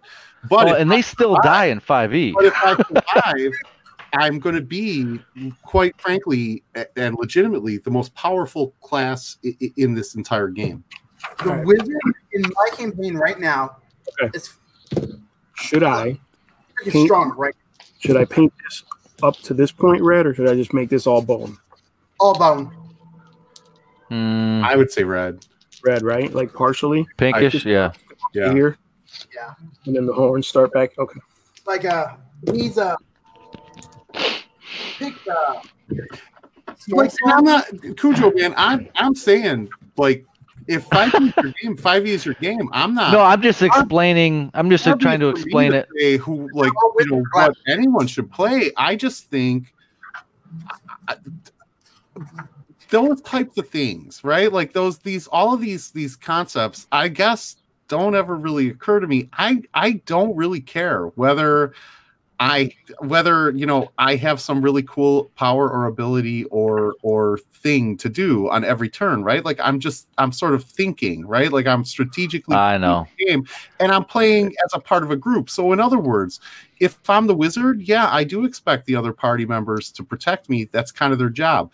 And if I'm if I'm a frontline fighter, if I'm a tank, and yeah, it's my job to protect that wizard. Like that's just kind of how I guess I how I. I see exactly how you're seeing it, but I'm just trying to explain it from a today's day and age. What who's playing 5e right now, and the Yeah. type of players that you're going to run into Yeah, yeah, is the video game mentality, but not all the way. They're coming back to role play. Yeah. That's why fifth edition is cool. That it's got some role play elements in it. It's got some old style elements in it that gets people with their backgrounds and gets people in the story, and people want to keep their characters alive because they feel like they want to have this cool story arc, and they keep coming back every week to to develop their characters, and they like it. And you can tie in their backstories to the storyline, and that's really cool. But they also do like what from what I can see from my young boys to even my mom to um, you know these other middle uh, the other groups all in their 20s um, they like when the action hits the table okay they, they're about the tactics and where to go and how, how do I you know not not like number crunching mathematical I got to make sure I get the sneak attack damage in I mean she forgets that half the time anyway Right. but it's the fact of like how we fight this and i mean i and i constantly i put them down. I mean i put the bar down every single time. Um so it's they're, they're still strategically trying to play the game. They like that part of it. But i would i think they would and i can see that they would hate that i don't have nothing to do this turn. I have uh, you know they even feel drained once they do a bunch of things. They still like okay uh uh yeah, okay. I think my turn's done. Yeah, I guess I'm done now. I don't have anything else I could do. One uh, arcane tradition for the wizard Better. is. Oh yeah, that looks good. It's definitely got to the red's got to go all the way back. Yeah. Well, the horn. It's the, those. That's where the horn starts. So that's usually. I'm gonna change it to like I'm gonna make it like a bone color. So Yeah, yeah, yeah. play singing in uh, Sword Coast. It's one of the traditions, and that wizard uses swords, such as rapiers. Mhm. That is freaking strong. Like my player that's watching right now, that's what he is. And golly, it's like I don't know what to do. It's like Look, Wait. I, I, don't don't talk about it right now. He's watching. like I, you know, I would agree. I would agree that five E suits, I guess, the, the the mentality and that PC gamer thing, and it's probably a easy transition from people moving from computer games to taking up pen and paper RPGs in general. Yeah, think about it. Like if you're playing Skyrim, and I I love Yeah. Skyrim. If you play, okay, I'm gonna play a wizard this time, so I'm gonna do the magical route. I had I. Whenever I go to attack, and you're you're one on one, you're by yourself. It's not a team game, but you you have abilities that you can do. So you you're used to that mentality of okay, I'm a magic user, so I'm gonna be shooting fireballs or blasts or Hmm. free uh, fro- uh, frost or whatever and yeah it's going to progress and i'm going to get bigger and better spells as i go through and and things are you know sometimes i got to put a, a spell takes both my hands and it takes a long time for it to generate and i might be getting hit in the process and it, it stops my process so there's elements of the game that takes like concentration to, to get your spell off and time Hmm. time durations like we got time durations like this spell is going to take 10 minutes to cast so yeah maybe not that long but you know you have some video game elements when you're playing games like that but you don't ever have that that weakness of i have nothing to do but be, protect me until i get to higher levels But but okay, but but okay. So but here's and I guess this is maybe okay. I, I'm glad you glad you brought that up. No, and I'm serious, and I'm not. And again, I'm not invalidating anybody's preference or style of play, right? Like what what I guess what I'm saying though is no matter how open world the video game is that you're playing, no matter how large of an open world it is, you're still you're, you're still limited by that the, the the the limitations of that game. Meaning you Yeah. only have these set abilities. In D&D, the whole point of RPGs, the whole point of tabletop role-playing games is that there are no limitations. What I'm saying is you keep going back to I don't have anything to do this round. I don't have anything to do on my turn. You don't your turn doesn't have to be an attack. Your turn doesn't have to be an ability. You are not you are limited by your imagination, right? And you're literally I don't get the concept of I have nothing to do this turn. And and Right. this that I guess it's the, it's the fight. It's the fight have- mentality is what I'm talking about. You have unlimited options on every turn. That's the That- difference between Skyrim and a TTRPG. that, Well- that that mentality of like um oh, I've got nothing I've got nothing to do or my character like people defining the worth of their character solely by what numbers are on their character sheet and their abilities. It's happened in all the editions so it's not just a 5e thing. But so i think as dms we are in the position that if we have players like that at the table well i'm going to run my adventure where i'm going to play to your weaknesses. I, you're not going to be able to like rest on your laurels and you know oh you know i can smack down anything that comes my way I'm going to put you in situations where all those spells or cantrips and stuff that are on your sheet aren't of use or immediately obvious. So you're going through, there was one like a fire. Like that's not typically an offensive spell, just raising the flames. But you know, if someone's got a bucket of grease and they like throw it across a thing and they're getting chased, the next thing you can turn things into offensive weapons. Yeah. So I want players to not just go, well, I can do this much damage with this, and then my free action lets me do this, and and blah blah blah. Like E- think exactly you're never limited to like a video game limits you to okay i can either press a b c or d right like i can either attack with a Yeah, spell or I Yeah, can, yeah. that's not what that's not what ttrpgs are for at least in my opinion right like that's not why Well, I, play- I guess how I'm how I'm looking I at that. play Skyrim, like because I love Skyrim, right? And there's How- a reason. Like, I mean, I love Skyrim for the fact that it is Skyrim.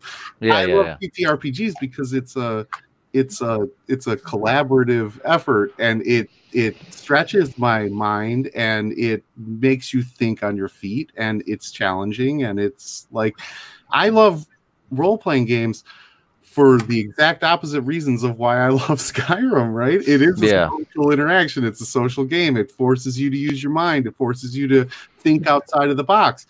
To me, Skyrim video games are just rope memorization. And when people play D&D by just rope memorization, well, I have this, I can do D8 worth of damage plus my proficiency skill, then you are just playing a video game. So why not just play Skyrim? It's more fun. Well, like my player, Yeah, he just, because when it comes gotta- down gotta jump out, I'll talk to you later. All right, See you later, Canadian. thanks for joining us. when it comes down to combat that's that's basically what it is. Most people want to play combat and once you roll initiative sometimes it's hard to get out of combat. You can break it. You can kind of like throw your hands up. I want to give it give up. Um you know I, there's different situations. There's where the the enemy can just know that he's got you uh and on, on your on your heels and say hey you know you can as a dm go hey all right, he's holding a, a sword to your throat, but saying, "Hey, you know, you guys gonna throw in the towel or whatever." But usually, once initiative is started, most people start going, "Okay, what can I do? What are all my abilities? What can I, you know, I, I you know, you, you can get creative with maybe some of the items you have on you that you bought or you know in your equipment check checklist, whatever. But you're still, again, you're you're going down your sheet. What do I have on me? Get got to get creative, and then there's the speech to get creative with am I trying to talk my way out of it? Okay, I went down, I've, I've looked at all my equipment. I have nothing I can really do that's going to be fancy to try to do anything with this or do damage or because we're fighting now, we're in a, we're in a fighting sequence. We know that we're, it's hostile. Maybe there is no, these are monsters. There is no talking with them. So you throw talking out the window. And then you say, okay, well, I, I look at my dagger. That's not really going to do anything. I don't want to get close to them.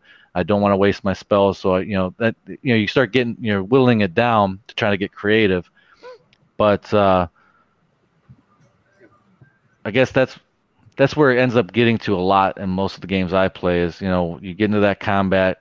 What can I do? And I think that's why 3.5 came, 3.0 came out, 3.5 came out, 4.0 came out, and fifth edition still has all these different stuff right off the bat because it's like you said, it makes it easier. It, it's kind of the creativity because you have all this stuff to at your disposal and it gives you those ideas. Now, yes, I still like everybody to get creative beyond that, but it gives enough people enough fruit on the tree because a lot of people aren't at your caliber, what you're talking about, and what you know you you expect from.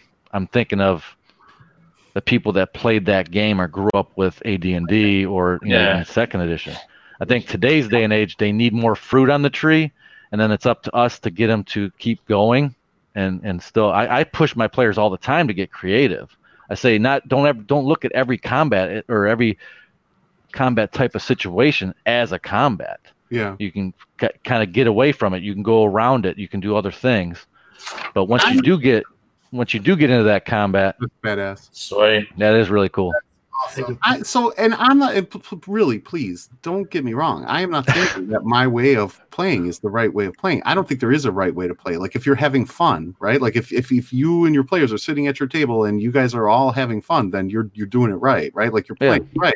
I think what I'm saying is, you know, it all comes down to preference and the type of game that you prefer. I prefer a narrative game. I'm going to be real honest with you. I don't even like, h- hell, man, half the time, most of the time, 90% of the time, I'm not even pulling out a mat and minis, right? I'm playing Theater of the Mind. My game is a Mm. very narrative game. It's a My very narrative game. I, And I and I and I already knew that by talking with you. I already knew it. I don't. So, but that's I'm not saying that's right. I'm saying that's that's my preference. Everybody has a preference. I've actually never run a game with minis or maps. I've been like, I've been playing. So yeah, you're the total thir- opposite of me. Yeah, Yeah. 32 years basically. I since I first started playing. Obviously, I was I was a kid I, when I I, started. I think I'm exact opposite.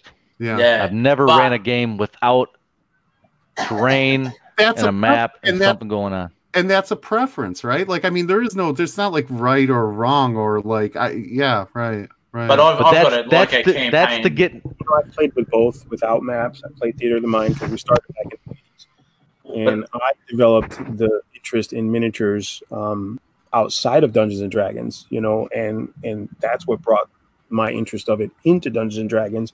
And then when three came out with the actual rules for incorporating miniatures and maps, I was like a kid in a candy store. You know what I mean? It, it really just helped.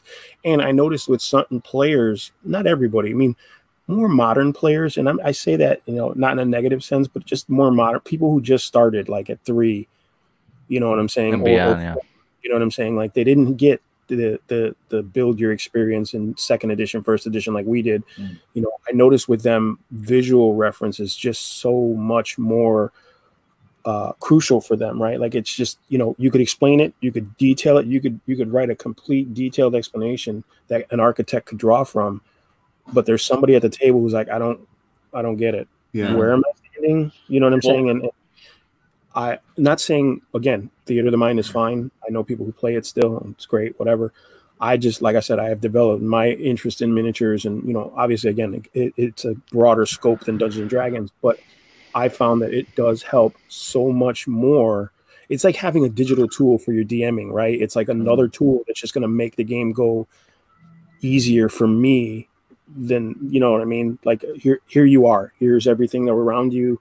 You guys figure it out from there. Yeah. Now, kind and of into the suspense because it gives you a bird's eye view of things, which kind of breaks. But that's in any miniature, any tabletop miniature game that you play. It that's the that's the the negative, right? It, it gives you a bird's eye view. I, I definitely agree too. Like I like I've played other games with minis. Like I played like Rogue Trader hmm in, in the early like early nineties, like the second edition of Warhammer 40k, and I played fantasy. So I love miniatures, and now because I'm going to be designing sort of ones that like our kids can play. I'm actually going to start crafting tiles. Like I'm just going to do them out of cardboard, like DM Scotty style, and that kind of thing. 3D printing, man. And and, and well, well, I'm waiting. I'm waiting for work to send a 3D print of the office so I can use it. but um, it's um uh Forge. The only time that Yeah. I use so it's funny the only time that I use minis in a battle mat is with new players, players who are just coming into the game. Um, you know, like new newer players. I don't I don't I don't use minis in a battle mat with people who are um used to playing, right? Or who pe- people Yeah. play for a while, or certainly people who have played previous editions, right? Like, so I did not play any 3.5. I did not play any fourth edition. I legitimately left the game. Like, you know, I I played essentially I played BX through second edition, right? And then left the game, basically missed three, 3.5, and four, and then came back for fifth edition. Um, so I don't. It is a completely different world for me, right? Like it Yeah. is- I'm saying it's not like But I didn't want you to get me wrong. That I I think I can play with in your game. Like if you DM the game, I don't have a problem with that at all. Yeah. Personally, me.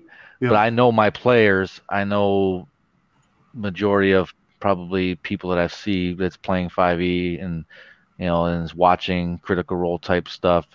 And Matt Mercer has a lot of role play in his stuff, but and not in that the end, in the end, it's still it's still. I mean, they might role play the whole four hours, their whole four hour show, yeah. And it's cool because it's a story and you're watching it. I don't like that show. Changed my mind. I don't. But, I don't uh, I don't, I don't tell you then why. a lot of people, a lot of people what. don't like it when they bring the the the terrain out and they go into a battle. Now, Bro. I like both of it. that show because it perpetuates a false identity for the game itself.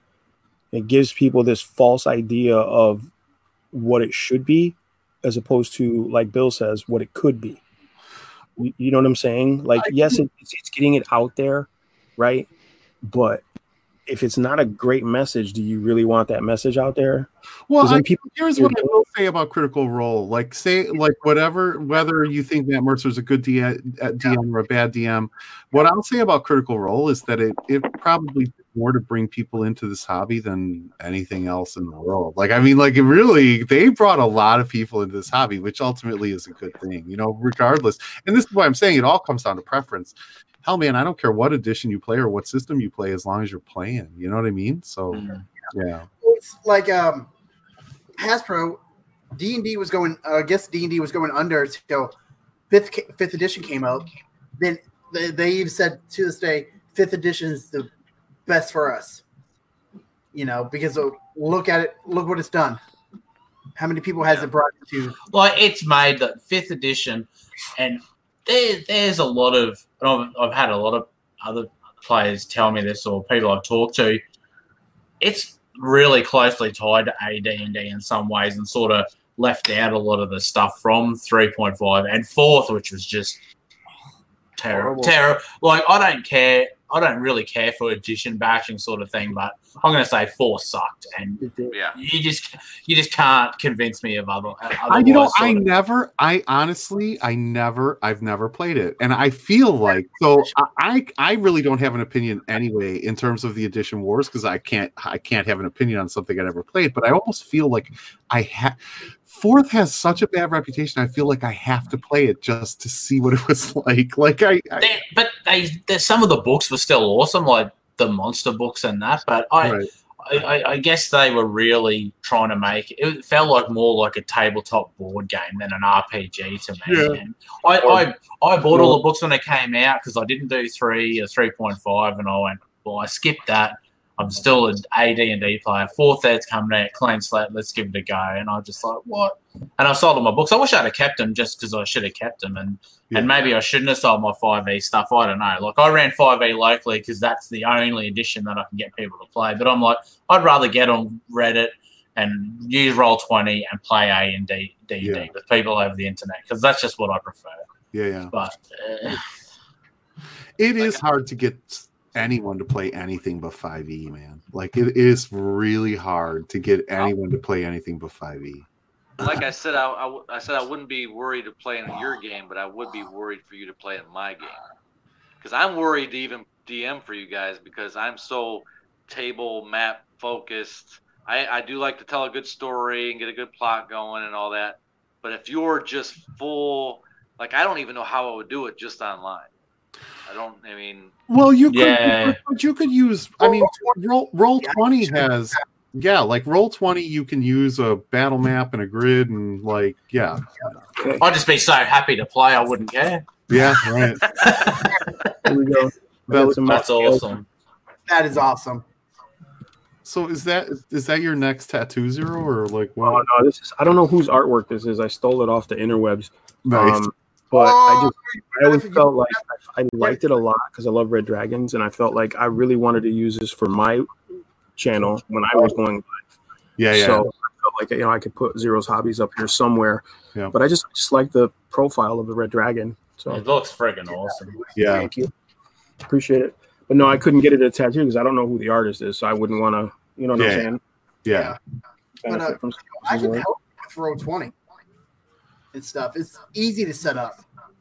Well, that's- I actually have to learn how to use that because, like, as of like this week, I'm actually I've started so many campaign worlds over like the last 20 years I never finished. I've resolved myself that I'm doing it from scratch. I'm going to make videos of the whole process. I'm creating the whole world and then I'm creating some modules. Obviously, I won't give away the secrets of what it goes on in them. But roll 20 is what I'm going to have to basically lean on to get people that want to play AD&D. So once I've got stuff going, the call will go out for players. Try to arrange times, and, and that's Man, Uh, when you're starting, when you're kicking off your AD and D game, I'm I'm so in, man. Yeah. awesome. Yeah. Me too. I wanna pick up, like- Now is the okay? The rules encyclopedia. That's AD and D. That's no. that's basic. That's So that- backing. Yeah, yeah. But the you can you can get the PDFs like, and you know, like I'm not running like second edition went crazy. Like people think, oh, they print so much for like five E or four E. They have nothing on two E. There is hundreds and hundreds and hundreds of things that are printed. I'm gonna basically homebrew world, the core books. That's all you need. Don't have to get thick and fancy with You all the extra run- all extra rubbish. You should run a Dark Sun campaign. That's what you need to do, Grim. I That's don't the understand- only I thing don't I, understand I why have. WotC hasn't brought out Dark Sun for 5e, man. I have Spelljammer and Planescape and that. For some reason, somehow, I don't have a single Dark Sun thing. it? Then I don't. I don't want to deal with psionics. well, yeah, yeah. When they announced uh, Wild uh, Wildemount, a lot of people was mad because they didn't announce. They didn't get. Everybody thought, oh, we're gonna get a Dark Sun. We're gonna get a Dark Sun campaign setting. We got Eberron. We're, we gotta get Dark. We're gonna get Dark Sun next. Nope. Dark Sun is so cool, and if you've never read into it about it, just reading a bit of the, I don't just go to Wikipedia. read it. It's so so cool, and it, you know, we've got so many things that are similar, like Greyhawk and Forgotten Realms and Dragonlance, and they're awesome. And I Dragonlance is probably my my favorite, I suppose. Dragonlance or Greyhawk, but Dark Sun is just so remote. Spelljammer's heaps different, but uh, it's kind of I- yeah, I'm not- I I'm would not- say, I'm not a big fan of Spelljammer. yeah, but I, I don't like it. You talk about like having nothing. Talk about having nothing but a bucket and a spoon. Like you, you couldn't even find a sword. Like metal is metal is like if you found not a magical sword, just a standard steel sword, you Yeah. like you you were the shit. Like yeah, right. Because like metal was uh, unheard of in the Dark Sun world. So Yeah, yeah, and, and you know you got like Thry Queens and all that, the Gladiator Oh, bits. oh It- yeah, it- yeah, yeah. it's like Mad Max co- crossed with the Gladiator. Cross, Yeah. oh, it, it's it's friggin' cool. I Yeah, Dark. Sun was badass. Dark Sun was definitely better. And never what about the Dark Sun stats? Forty-four plus four. I was never a fan of Spelljammer though, man. Spelljammer was It sucks. Goofy. It's like Yeah. I have a heap of it, and it it it, it, it, it just sucks. Like so Yeah. no no one wants to battle space hippos. I don't care what anyone says. It's just right. Well, there's always one. There's always one. Zero, are you are you Ever- are you ever a Spelljammer fan? I never played, Okay. but I was always fascinated by it. okay. I've got a bunch. I've got a bunch of shit Disney- like modules Disney- and box sets. Like, Disney You put out got, a you got two cartoon. 40k um, guys over here. Disney put out a cartoon called uh, Treasure Planet, Right. Oh yeah, I and love it reminded me so much of Spelljammers, like just from what I read. And I was like, man, that'd be pretty cool. To play in, but nobody I nobody likes it. Nobody ever nobody I knew ever liked it to play it to run it. Nothing. So There's like, there's oh, one guy that did a series on YouTube. They're up to like thirty or forty episodes, and they were playing it. Hmm. And watching it was cool, but then I was like, would, would I actually play it? Would you No, like- exactly? but that's my whole thing. And zero, I don't think you would like it either. It sounds like a cool concept, and then you like sit down to play, and you're like, "This is goofy as fuck." Like, what am I? I, I can't like, yeah, right, right. So Oh, how about Super Bowl champs, huh? How about what?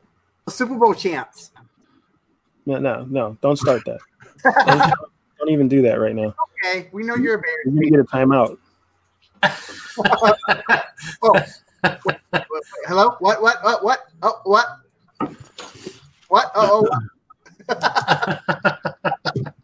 Put zero in timeout. yep.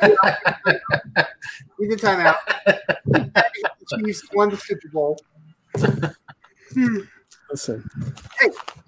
We waited 50 years for that, okay? 50 years. Finally got a good quarterback, good team. They deserved it. okay. But I'm a Lost fan myself, so. All right, so I gotta roll. I gotta learn roll twenty. That's my uh, homework. I can, you know what? Hit me up. I can help you on it. I ran uh, my online sessions. That what we used.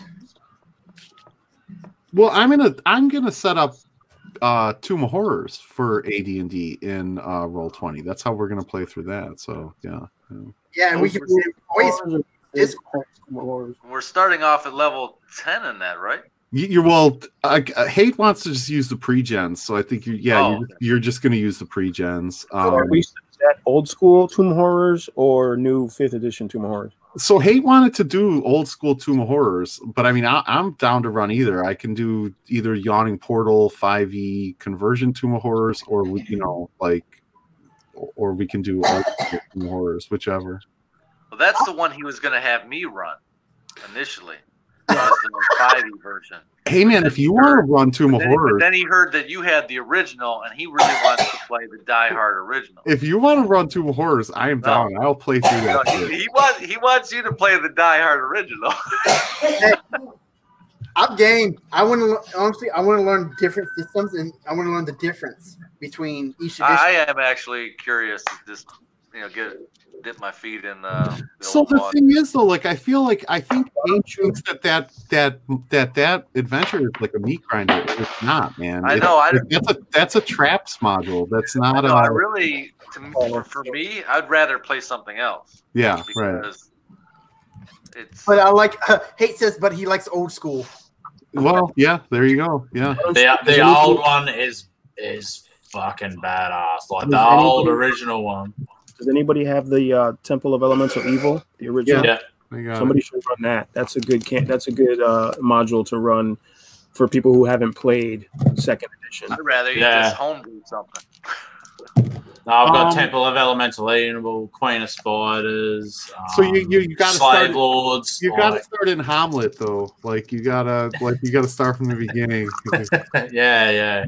It's Yeah. it's awesome. It's awesome. Yeah. Night Below is another awesome old school AD and D campaign, and I'm the Underdark one. It's it's cool. So DM's Guild just put out a reprint of Night Below. Like so, um, it's the you know they they reprinted the box set, but as a book. Oh right, really Yeah. Really? interesting. I've always wondered. Like, I guess I like having the old one, but So um they, they reprinted it like but it's it's available as a book instead of the box set now. Yeah, I see Oops. Yeah. Yeah. interesting. you know that's not bad. Twenty six You know what I want to play?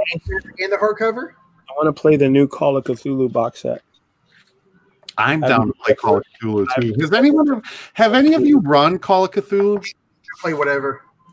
No, I want to learn. I haven't run it either. Like I've like I I've played it, but I haven't I haven't I haven't run it. So But Bill, you run it. Okay. One thing I'll say, actually, probably a little bit off topic, but if you're DMing and you don't use minis and stuff like that, I'm still like a massive believer in props. And it was only just going And, uh, through, yeah. yeah, yeah, through the night below thing. So they have like they had like player handout Yeah. stuff. Like obviously you can make your own scrolls or whatever it makes it a bit more authentic. But if you give a player something that they're holding on to, and they've got this ring and it's on the table and it's just like You know, it's it's in the front of their minds. It's, I've done handouts. I've done it. I've done scrolls. I've done letters with wax seals. I've done. Yeah, all that stuff's awesome. I give it away. Like I realized, like after the fact, I'm like, oh, that shit's gone now. I gotta get more. Yeah. Yeah, It just got expensive. It was like you know, and, and even just to craft something, you know, uh, to give them, you know, like I wanted to craft puzzles that they had to figure out physically. You know what I'm saying? It just got to the point where it was like, I can't. I, every two weeks, I was like, I can't keep up. Yeah. You know, yeah. and it, it's great because they get to go home with something, and they were just like, really, this for me, and you're like, yeah. I wouldn't go super crazy, but even like just tea stained letters and things like that, they're cool. Just adds that little bit extra. All right, guys, I'm gonna Yeah. call this one. This is, I'm calling this done for now. Yeah. Yeah, that's awesome. Any more, and I'm That's just fucking use it. cool. I You know, the, the best beginner box in 5e 3DM is the fifth edition Essential Kit. Best because it has everything a DM needs. Yeah. You got I it? still, I still have to do the giveaway. I, still got- gotta, gotta do my giveaway. I got basically I got all four starter sets for fifth edition, and out of them all, the essential kit's the best. The most yeah, the original is good, but for for a newer DM that's just now coming into it this day and age, I highly recommend the essential kit Yeah. That's because pretty it shows you how to create I think characters. paying for Wizards of the Coast. Huh? It was Wizards of the Coast paying you right now. No, no, Making it money. I know money, money, money, money. They're paying me. you can use his Amazon link, and uh, I don't have an Amazon link. They won't give me a link. the guy wearing the D and D uh, ampersands. I know, right? But I do have. I need, to, I need to start putting that in my uh, video, My um, uh, link for uh, DMs Guild. Oh, that's are cool. some little gravestones. I But, love uh, some of it. Like back. Okay, so in AD and D and stuff, do they have starter kits? no, well, yes, yes, they no. did, they did, yeah. They had the basics like box sets, but AD and D like their box sets was they weren't starter kits though. There, there No. was there was an AD and D one, There and it had like a CD with backing music and stuff like that. That, that, that? was that was like late like late nineties, like right at the end when they were sort of winding it up. But they did do one. but it's not like what these are. No, it's it's shit. It is shit. Like the fifth ed ones are way better as a Yeah, gaming I product didn't, mean, I, didn't mean I didn't mean it like that. What I meant was, I'm sorry. What I meant was there. The content in the box was like geared differently than the new sets are. Like the new sets are like, you're gonna we're gonna give you everything you need to start playing this game from the jump. You know, whereas the original box sets were like, we're gonna give you the tools to build a good game. You know what I'm saying? It's like an introduction thing Right, more than right, a starter yeah, set. Yeah. so I mean, yeah, there was there was there was some point because I remember the original red box. It literally had like a little adventure, player's handbook, the, a set of dice, and that was it. And like It had the and it had the it had the solo adventure, so you Yes. could learn how to do Mhm. mapping and stuff like that too. well, but Redbox Which, which Redbox wasn't AD and D. no, Redbox no, that was first No. edition. But but, it was they like did but they did like do an AD and D on it. but that's what I would consider like a starter box, right? Like that, that Yeah, yeah, red box yeah. was to me like you don't know nothing about this. Here you go. yeah, they made a player's handbook, the Dungeon Master's Guide, and everything else cool, to accent that. But and once you got those books, what was in that starter set was pretty useless, but it was good for like you know a twenty five dollar purchase or thirty dollar purchase, whatever it was at the time. Because I don't know the the ratio. I think it was like 20 25 dollars or something like that, and it was a good way to just literally jump into Dungeons and Dragons. And like I said, it was that was that was what we had. You know what I Yeah, mean? yeah, yeah. Yeah. yeah. I mean, but like I said, it's not now. The people who played the red box are the people who are designing the new starter sets and like, let's put this in there because that will really help them get going. Let's put that in there. That'll help them get going. You know, like Yeah, yeah. I just chucked a I just chucked a picture of the AD and D one in the dis in the Discord. Mm. So Oh wow! but it came with a CD. Like there was like music on it, but at the start they sort of had like the have- like basically a DM like narrating, like you, you walk into the dungeon and rah rah rah and a little Yeah. bit of background. So Yeah, this is really like this is what a DM does, sort of thing. Like I have never, I have never seen that. I, I'm Yeah. honest, I have never seen that product. you know Yeah. in that CD? The the actor who played the Green Ranger on Power Rangers. What's his name? Jason David Frank. oh really? He's in that CD. He's a voice Ryan actor in that CD. Ryan Reynolds. Deadpool. We're gonna fuck this turkey. Give me the bard. I want to fuck the dragon. I want to fuck the dragon. Hashtag not safe for kids, guys. Critical, are you allowed to swear? Crit, are, are you allowed to swear, Crit? I just did. I am. Oh wow. It's, it's easier to ask for forgiveness than permission, so just say it first. um, But yeah. I'm gonna wrap it up, guys. I'm gonna, yeah, I'm, I'm gonna say like we should wrap it up. Um, Yeah. Yeah, I gotta jump. Yeah, yeah. yeah I'm gonna, me hey, too. guys, Yeah, just, guys. just a heads up, real quick. I'll do the, I'll do the, the, the obligatory stuff after. But I wanted to thank you guys specifically for coming on, Cujo. Everybody, you guys are awesome. Um, I will help. I'm gonna help Crit go through some of the stuff we go through on the channel or on this show specifically, and I'll I'll try to keep in touch with you guys so that for the next one, you guys are a bit more prepared of what we're going to talk about or, or go over. Or if you guys have ideas of things you want to discuss, hit me up or hit Crit up or hit us both up. You know what I'm saying? Just to kind of so we can be prepared for the conversation. You know what I'm saying? Um, I'm actually going to send out the next list of topics. I think the one you have is good right now. We can actually scratch scratch off the ones we touched on and just kind of go over the ones we haven't. You know what I'm saying? I think that's you got a good start. You know? Have you just thought about ripping the audio out of this and just chucking it as a podcast and like Apple? Like you don't have to do any real hardcore editing. I wouldn't worry about that, but just I- some sort of I had thought You know, about, I was checking into Anchor. but I don't yeah, how. Anchor. Yeah, well, I listen to a few podcasts that use Anchor. Yeah, I don't I don't know how, but I mean, if you guys know how, let's do it. Why not? you basically just upload it and it auto publishes to like the Google and the Apple and that. So I listen to a few AD and D podcasts like Thaco's Hammer and that they use Anchor. So Everything you just said sounded like French to me. I don't. I work, I work in IT, so it's it's normal. He's speaking French again. Yeah. I can upload the audio.